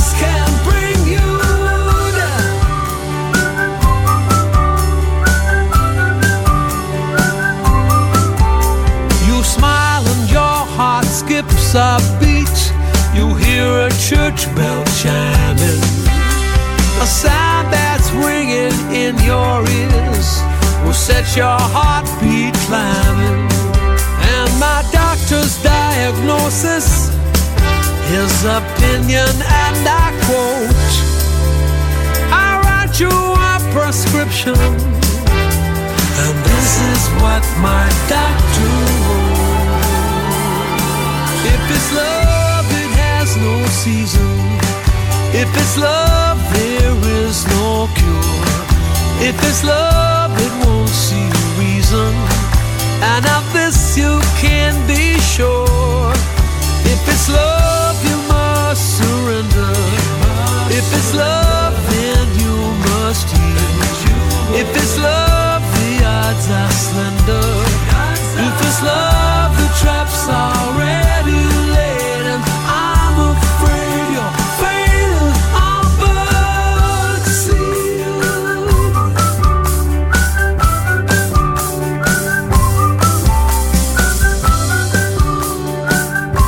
Insomma, questo è il nuovo singolo di Sting che, insomma, in attesa dell'uscita dell'album è, sentite, abbastanza fresco come al solito, però, insomma, dovremmo aspettare, insomma, il, il disco per poterci capire un po' di più. Oh, altra novità, e arriva in Italia, lei si chiama Giulia Crescentini, non so se sia parente dell'attrice Carolina Crescentini, sinceramente, però ha fatto un paio di singoli, questo è quello nuovo, appena uscito, che si chiama Carion, ed è carino, devo dire, non è niente male.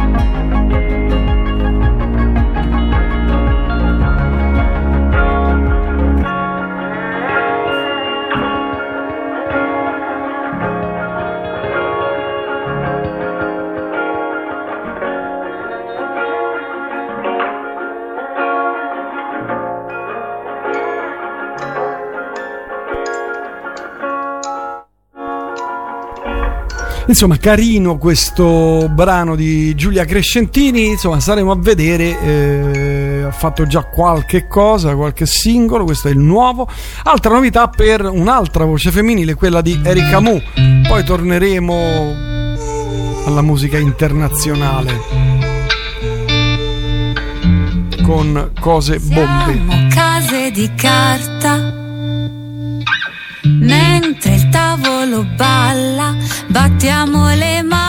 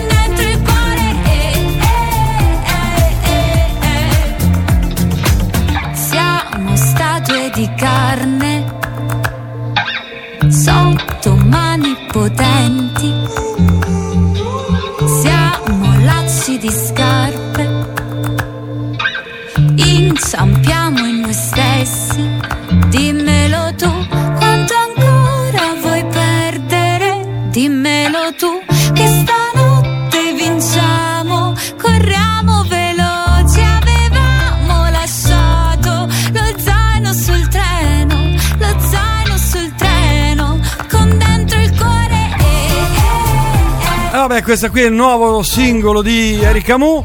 Ultima cosa italiana, poi torneremo, torniamo. Anzi, no, no, no, no, no, non è l'ultima cosa italiana, ce n'è un'altra che vi farò ascoltare.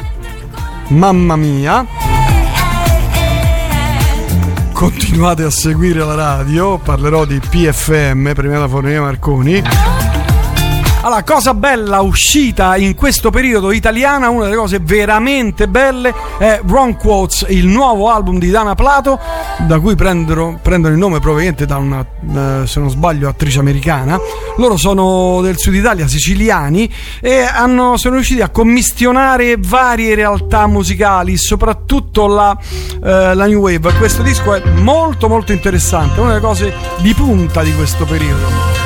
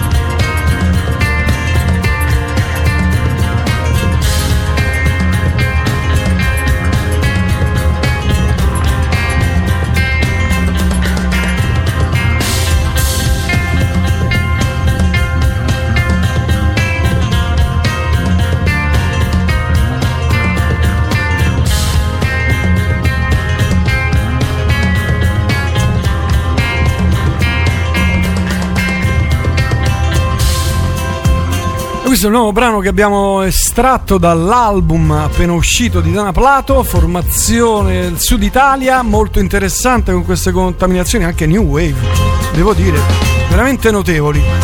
Oh, passiamo ad altro, passiamo al, insomma, nomi molto conosciuti. Premiata Fornire Marconi uscirà il eh, 22 ottobre il nuovo album che si chiamerà Ho sognato pecore elettriche. Anche qui partono da un concetto eh, su cui si basano un po' tutti i dischi che sono stati fatti. Questi sono stati fatti tutti sotto covid evidentemente hanno subito ovviamente l'influenza del covid. No l'influenza nel senso buono del covid. E qui parlano di computer, come i computer hanno rivoluzionato la vita dei- del- degli esseri umani ancora di più, eccetera. Vabbè, insomma, io eh, ovviamente esprimere un parere seppure insomma strampalato è impossibile, eh, attenderemo l'album perché con un solo disco è veramente impossibile. Io non aggiungo altro, ve lo faccio ascoltare. Il brano si chiama Atmospace, premiata Forneria Marconi.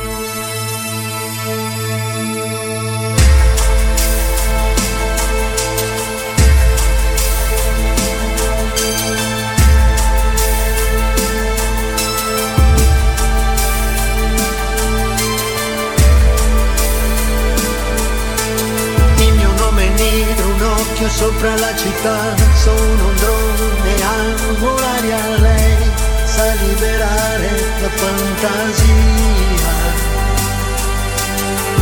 Volo lassù per poi sfiorare il.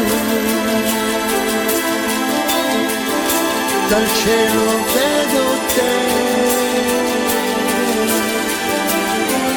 terra che mi guardi prima o poi lo so ti abbraccerò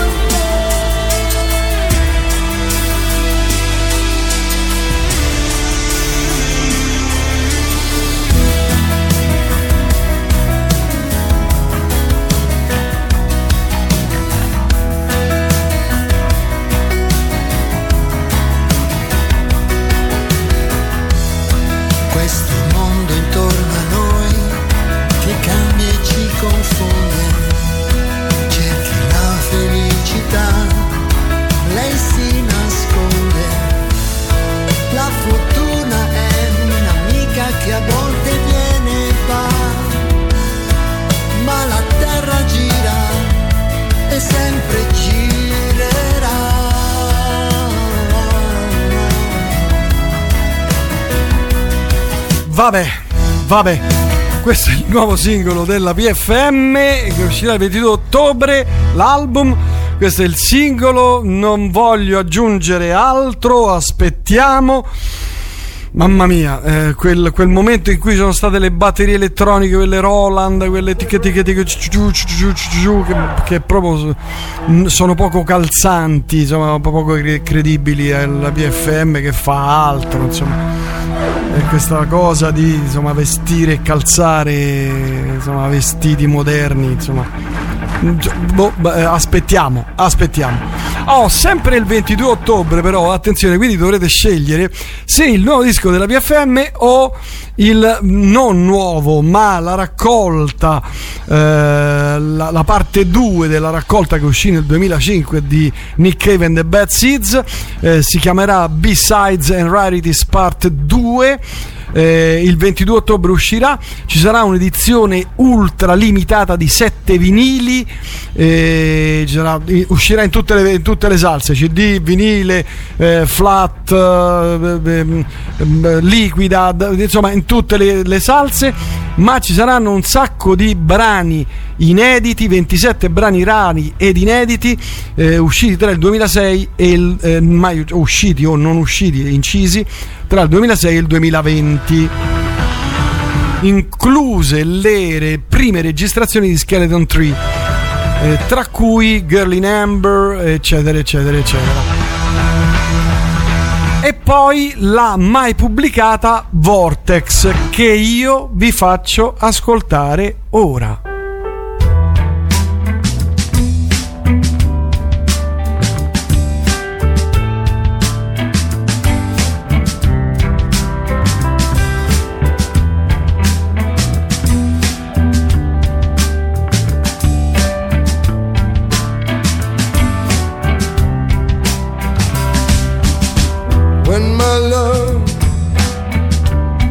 down, down to see you. When my love comes down, down to see you. I just want.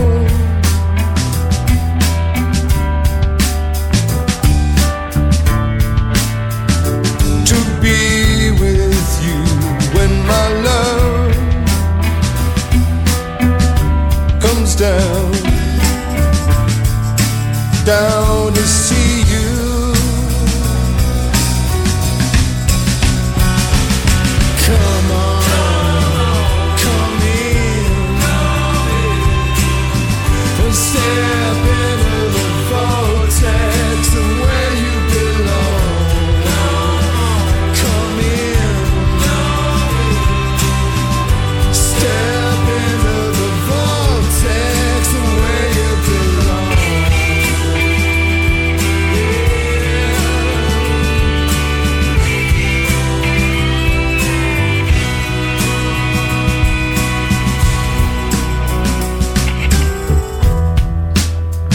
I just want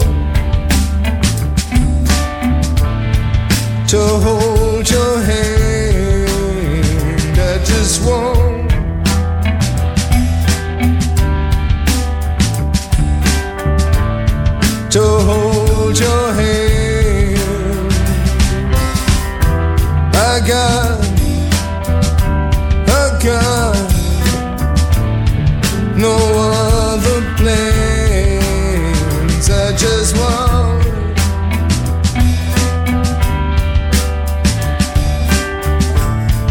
To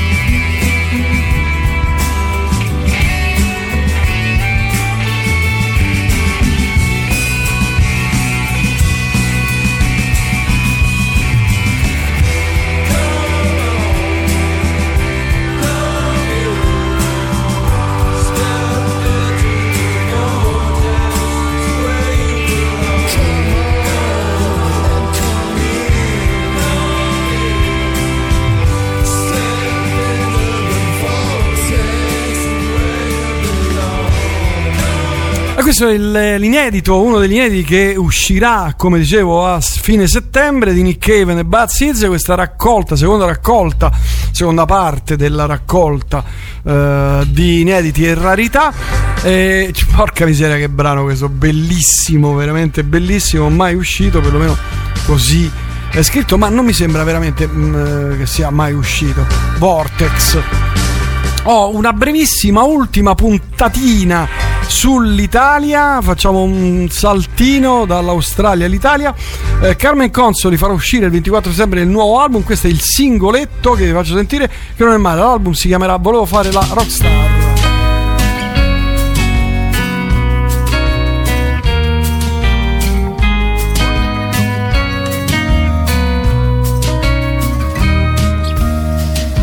L'estate è arrivata in fretta, andiamo dentro un po' più fresco. Quanti turisti con passo marziale avanzano sotto al sole. Dimmi che non sogno e son desta. Questa terra pigra all'improvviso trema. L'estate è arrivata in fretta, dobbiamo sperare che taglino l'erba nei mesi caldi. Le fiamme quasi attraversano le autostrade. Dimmi che non sogno e son desta. E l'odore di mio padre son certa.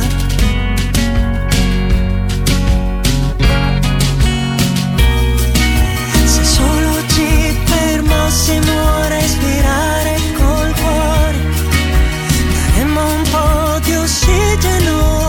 a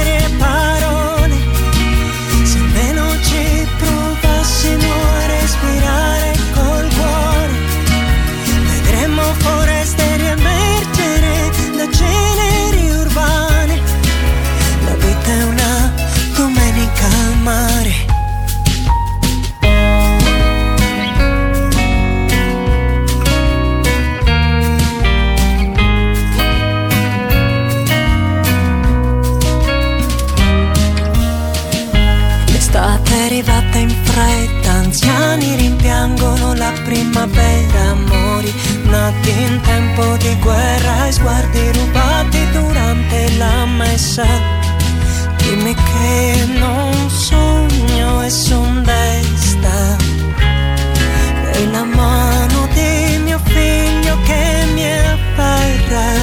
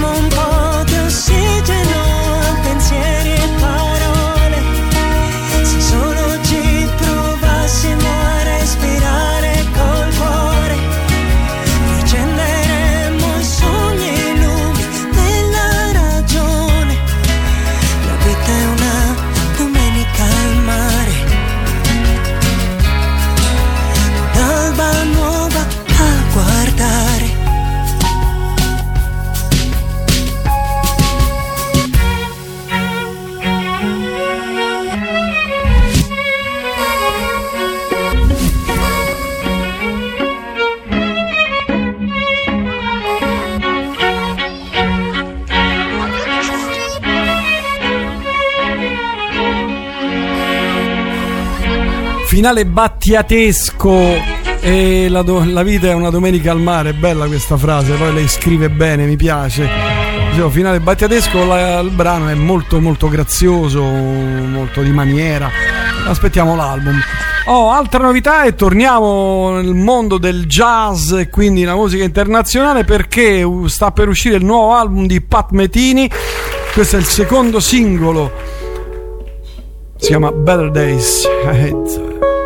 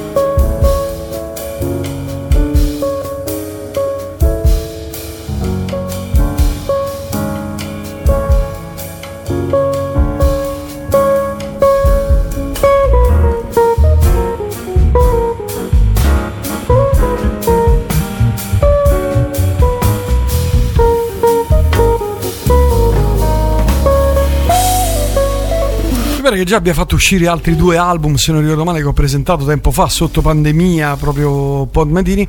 E, e, mm, sempre lui farà uscire questa cosa dal vivo, eh, fatta mm, proprio poco prima della pandemia, 2019 per cui insomma ve lo consiglio l'album si chiamerà Side Eyes New York City e ancora altre, altri cofanoni uscirà eh, anche qui a fine no 10 settembre quindi tra breve il- un altro cofanetto quindi mano al portafoglio per i Depeche Mode eh, Ultra o Ultra l'album che usciva eh, nel 97 eh, pensate eh, in trio per la prima volta comunque vabbè questo ha poca importanza uscirà in versione vinile triplo vinile se non sbaglio con delle cose inedite con un sacco di roba cofanetto eccetera bla bla bla.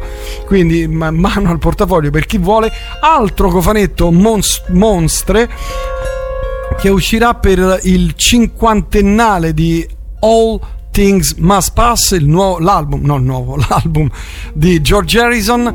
eh, uscirà con un, un sacco di inediti, un- anche qui un sacco di cose, demo, saranno addirittura 30 demo inediti eh, presenti in questa edizione, 26 tracce mai pubblicate ufficialmente prima e insomma eh, pubblicate in tutte le salse, in tutte le versioni e io vi faccio ascoltare un brano inedito, inedito proprio eh, di questo cofanetto qui.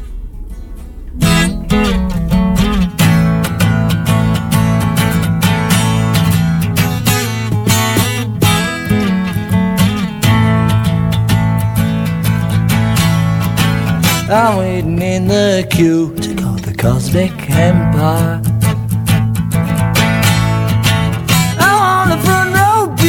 Down at the Cosmic Empire. An omnipresent view down at the Cosmic Empire.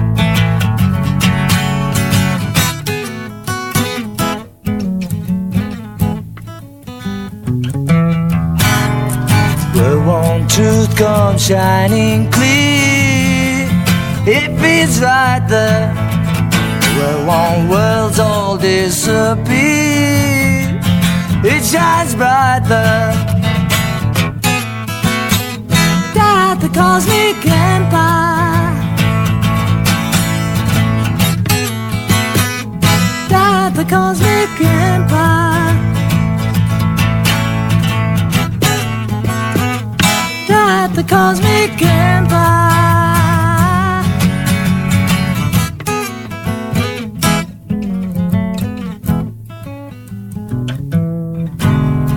Where our souls are filled with joy. Can't resist the spirit no one can destroy. You find bliss there.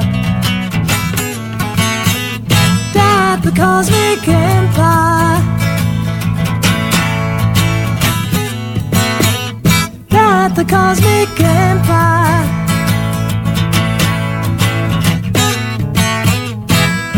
Cosmic empire.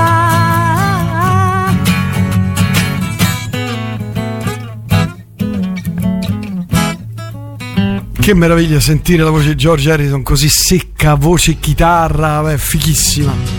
E certo, ecco, questo potrebbe essere uno di quei dischi che uno dice, vabbè, a Natale mi faccio questo regalo. Ah, ok, mi faccio questo regalo perché contiene un sacco di materiale inedito, raro, eh, anche se poi sono stati pubblicati bootleg di queste cose inedite, non tutte, eh, però un sacco di roba eh, è- non è mai stata pubblicata, non è mai uscita dagli archivi della- di casa sua, probabilmente della sua produzione. Questo è uno di quei dischi, che- di quei cofanetti in cui uno dice vabbè facciamoci questo regalone per Natale, mettiamoci mia, mia- mia moglie, mia sorella, mia zia, mia nonna, fatemi questo regalo qui. Oh, andiamo avanti con le novità. Coloratura, il nuovo singolo dei Ve, lo segnalo dei Coldplay e sembrerebbe che que- questo nuovo album che si chiamerà Music of the, the Spheres eh, pare sia un album di ehm, non dico di space rock no space rock no però di musica eh, cosmica. Devo dire eh, dalla loro che loro fanno delle cose bellissime, fanno due o tre, tre brani nel disco bellissimi e dici cavolo finalmente hanno fatto qualcosa di veramente innovativo cioè, e poi il resto dei brani si perdono o meglio ri- rientrano nel target nel format Coldplay qui c'è da dire che loro si sbizzarriscono perché tirano fuori questo brano che dura 10 minuti, quindi una suite incredibile di 10 minuti. Coloratura, loro sono i Coldplay.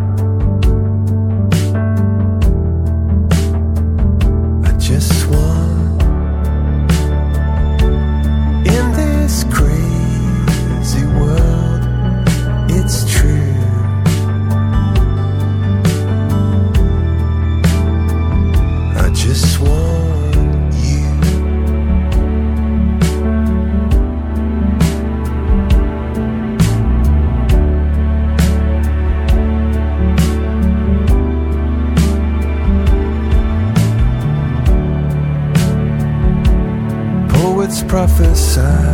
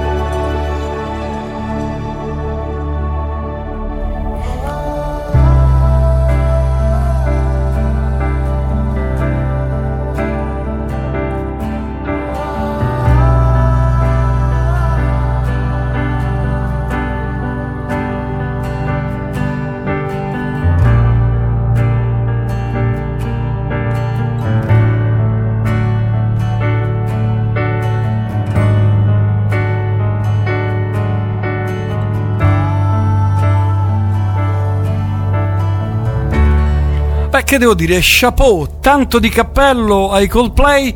Si chiama Coloratura questo brano che è una sorta di, insomma, di suite perché dura 10 minuti. Qualcuno potrà dire, vabbè, lì so- sono i Coldplay, possono fare quello che vogliono, hanno fatto un sacco di soldi, possono fare anche suite. Sì, certo.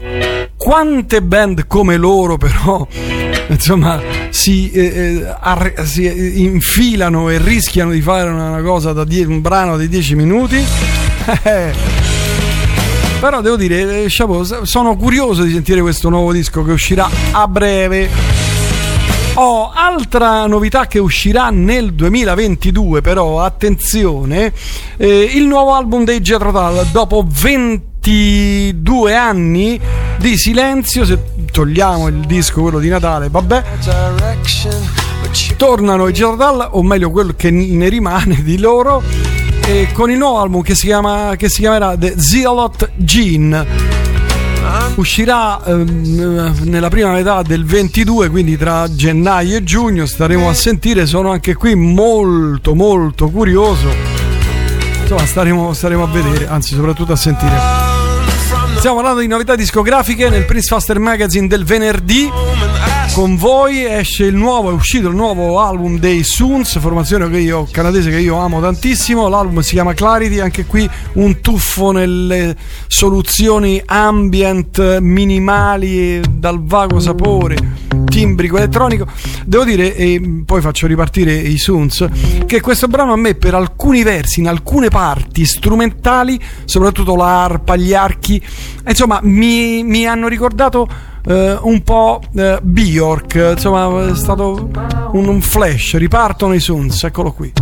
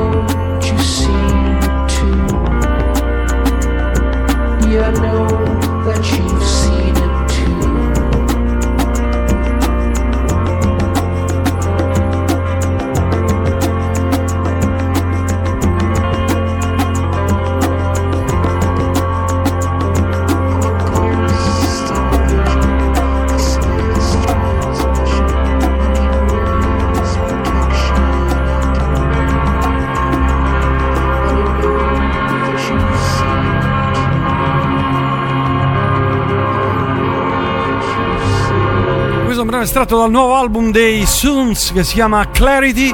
Se vi capita, ascoltatelo prima dell'acquisto. Eh, mi permetto di dirvi se avete comunque una.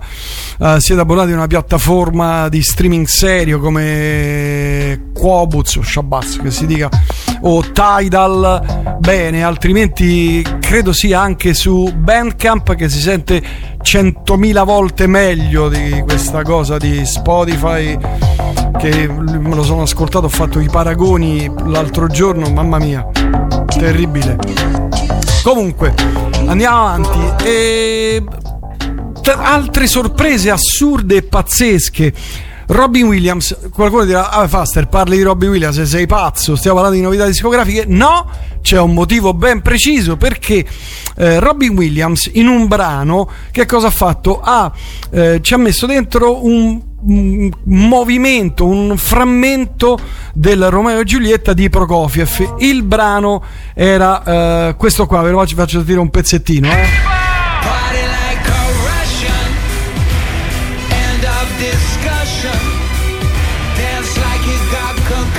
Che è un brano bellissimo questo qui, arrangiato da Dio, una cosa pazzesca. Tenete a mente questo motivetto.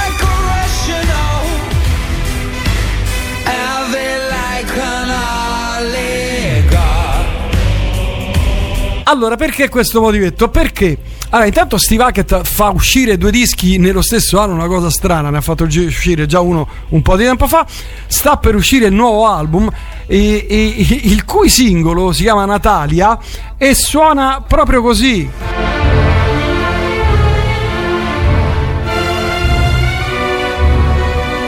Steve Hackett.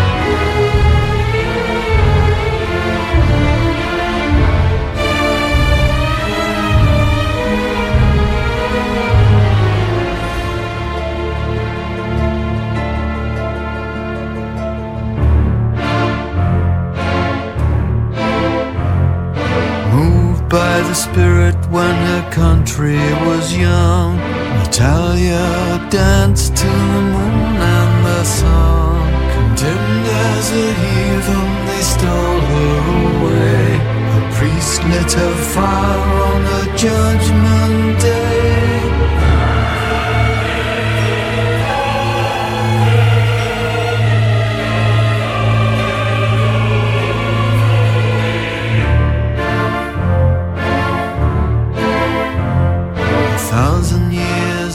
This sound is processed by Stereo Tool.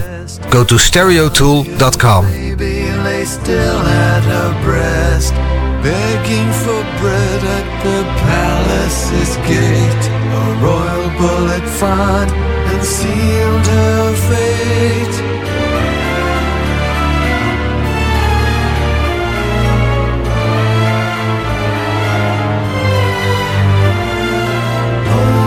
Natalia, the woman you could be. Oh, Natalia, a chance to set you free.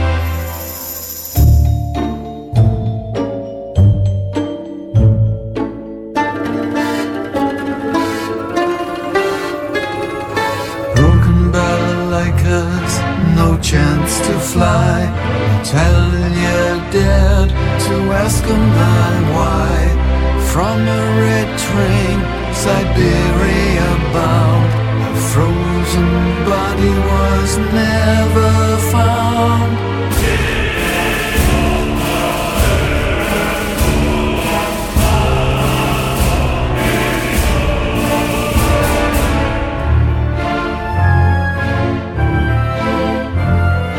Cried out rejoicing, freedom at last. But her purse fell empty again. Why she asked?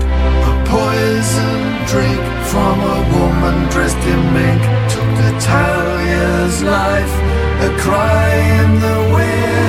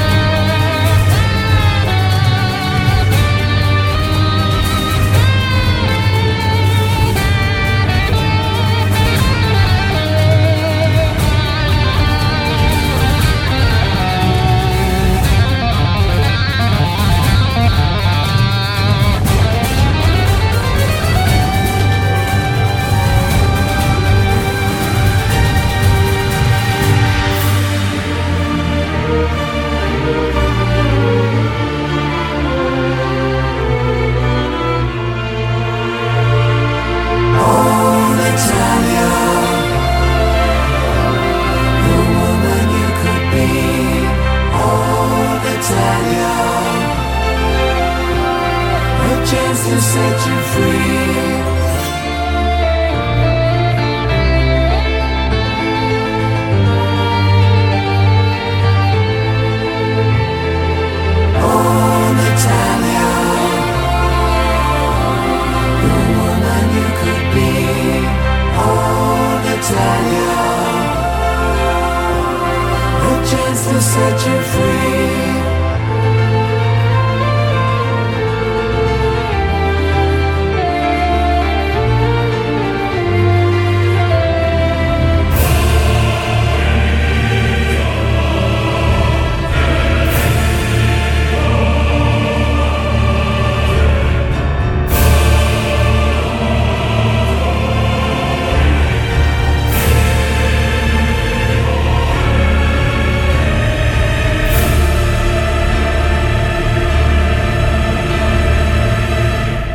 Raramente nella mia vita ho ascoltato capolavori del genere, di una genialità straordinaria. Eh, lui, un ultra settantenne che ha queste soluzioni così eh, fuori dalla grazia di Dio, eh, imponenti, questi soli di chitarra per niente ovvi. Se il disco che eh, uscirà a breve fosse tutto così sarebbe uno dei dischi del decennio, del decennio. Io me lo auguro per lui perché se lo merita veramente, è grandissimo. Questo brano l'ho ascoltato almeno 30 volte stanotte volevo morire, stavano uscendo le- il sangue dalle orecchie perché dico ma com'è possibile fare una cosa del genere? Ha fatto un capolavoro totale, veramente totale. Complimenti a lui, tenetelo d'occhio e soprattutto d'orecchio. L'album dovrebbe uscire, eh, non me lo ricordo. Porca miseria.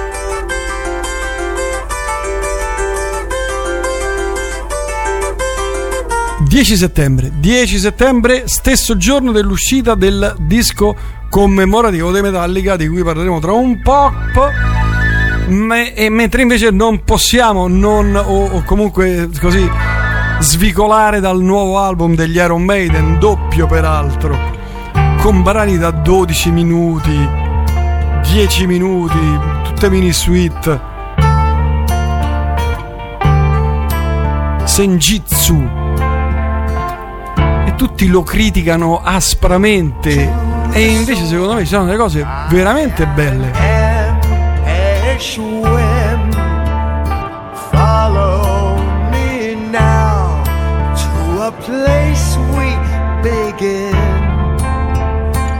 brought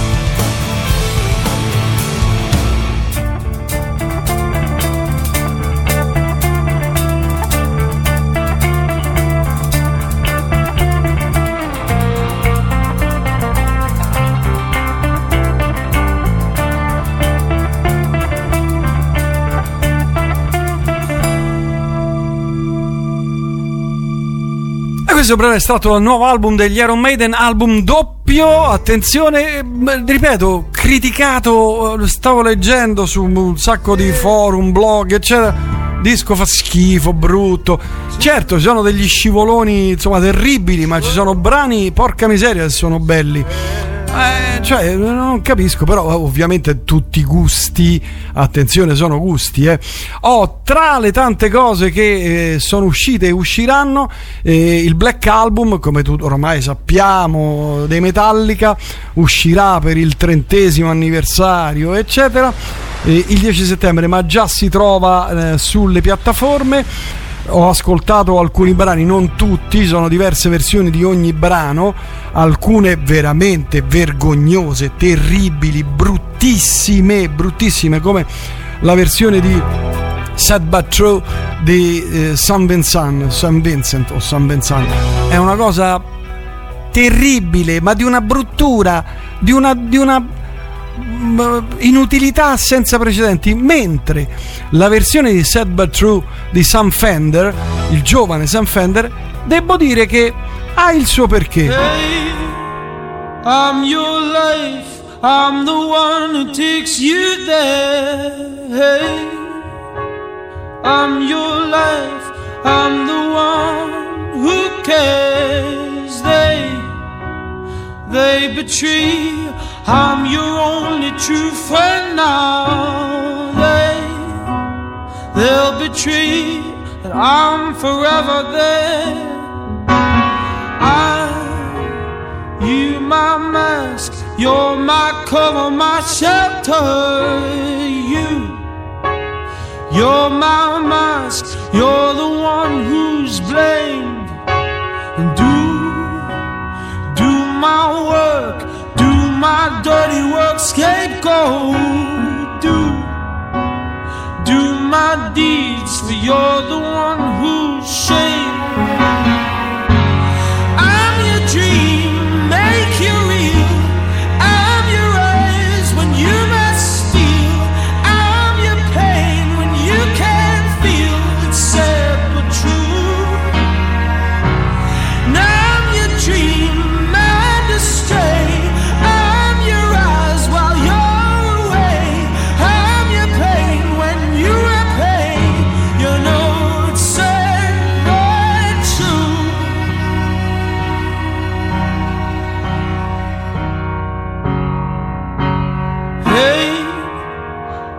Your hate. I'm your hate when you want love.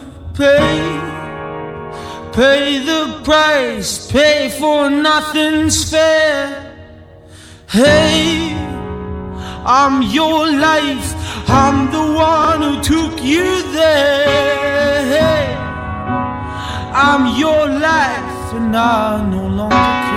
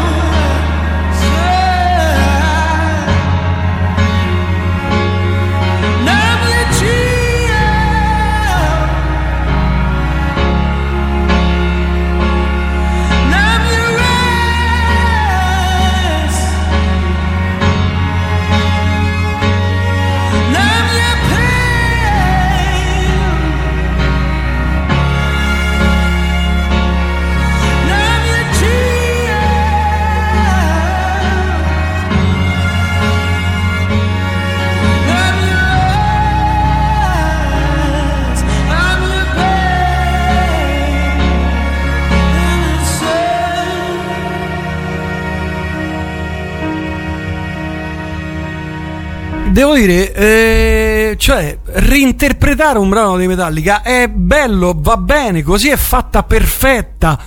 E non come molti brani di questo disco che se avrete modo insomma di ascoltare poi insomma mi darete o meno ragione. Cioè come si fa a scimmiottare e riprendere pedissequamente un brano di Metallica da The Black Album eh, tentando di rifare scimmiottando peraltro cioè, i Metallica? Non, si- cioè, non lo fai. È molto meglio riarrangiare reinterpretare un brano come ha fatto Sam Fender in questo caso che a me devo dire mi ha lasciato a bocca aperta perché a parte una bellissima voce. E poi l'ho arrangiato alla sua maniera. Ma eh, ri- riprendere eh, pedissequamente un brano di Metallica e rifarlo metal ma che, che senso ha? Che, che logica ha? Nessuna. Tra le tante cose di questo disco però ci sono anche delle outtake di quel disco lì. Ve ne faccio ascoltare un pezzettino sempre di Sad But True. True, take 36. traccia 26 36 era il 5 febbraio del 91 ascoltiamo un pezzettino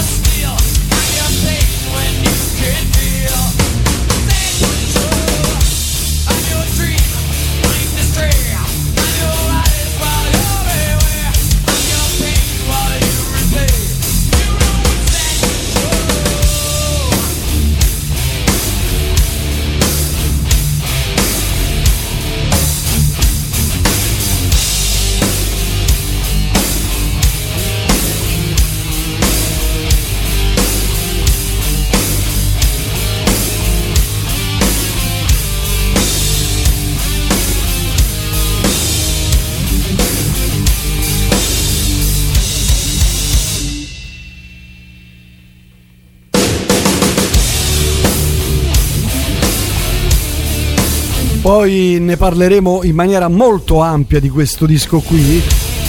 E per chi conosce questo disco dei Metallica avrà subito, immediatamente percepito il fatto che un brano, questa, questa de qui è molto, molto, molto, molto asciutta. Dove c'è, io lo, lo chiamerei il brano Lars Ulrich, perché c'è questa batteria che sta proprio fuori, sopra e sovrasta le chitarre, sovrasta la voce, sovrasta tutti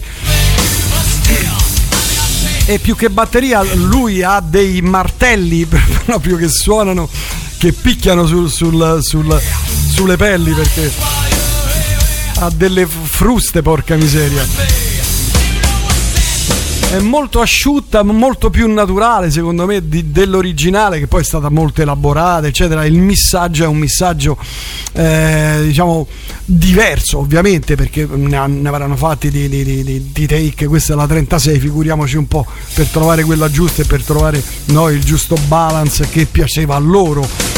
Però devo dire a me questa versione così asciutta, così secca, così, eh, così immediata, così impattante, a me piace più dell'originale. E poi ho fatto la- naturalmente il paragone tra l'originale, cioè tra quella uscita sul disco dell'epoca, e questa take qui. E devo dire, oh, eh, a me piace più questa.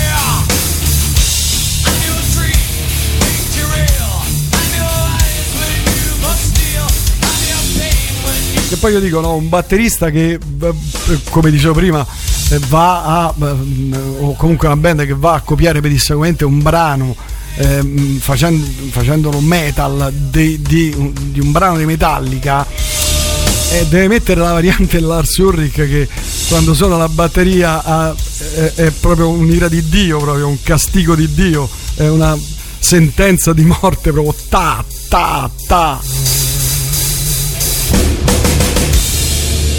E veniamo alle note dolenti, note dolenti non musicalmente parlando, ma della vita di un artista 19enne eh, che ha fatto questo disco che si chiama eh, Happier Than Ever. Sto parlando di Billie Eilish, un, eh, appena uscito questo, questo album qui, credo sia uscito ieri, oggi. Ha, ha- frantumato tutti i numeri delle- di tutte le piattaforme, di tutti gli streaming, di tutti i download, gli acquisti, ha proprio sgretolato completamente tutti gli altri artisti del mondo.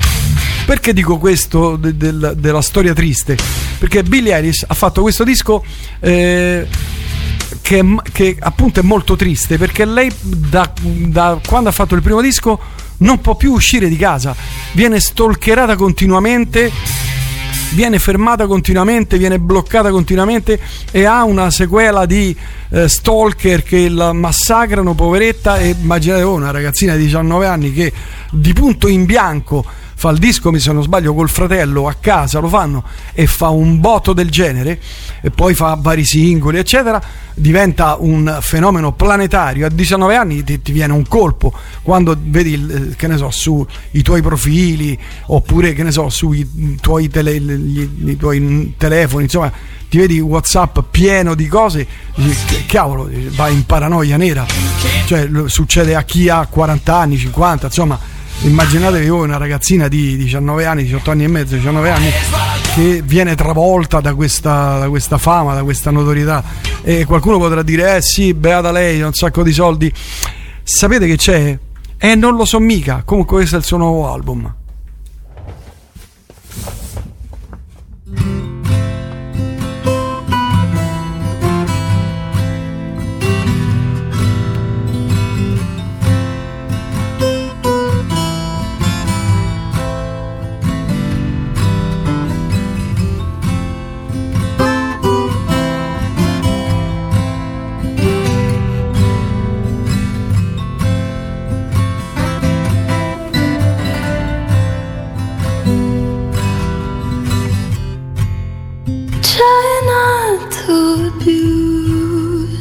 Power.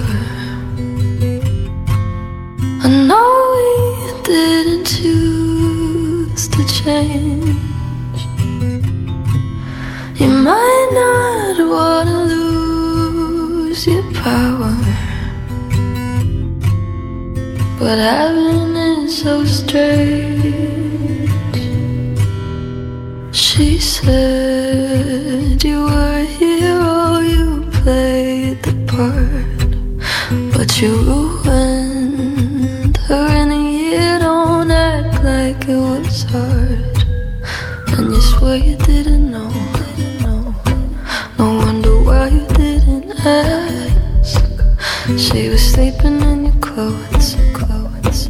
But now she's got to get to class. How dare you? And how could you? sure you only feel bad when they find out if you could take it all back.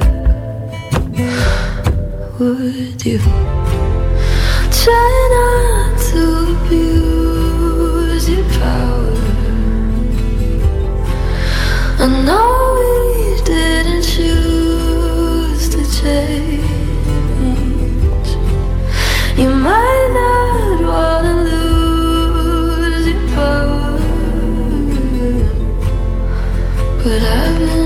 Strange. I thought that I was special. You made me feel like it was my fault. You were the devil, lost your appeal. Does it keep you in control?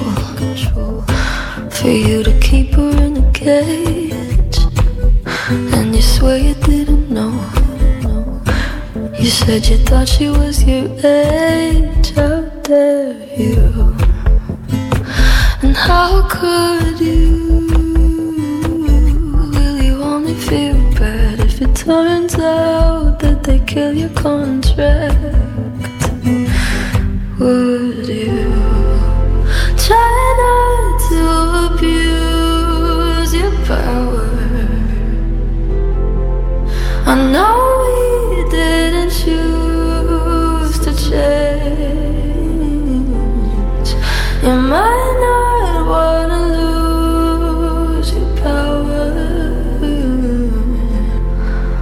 but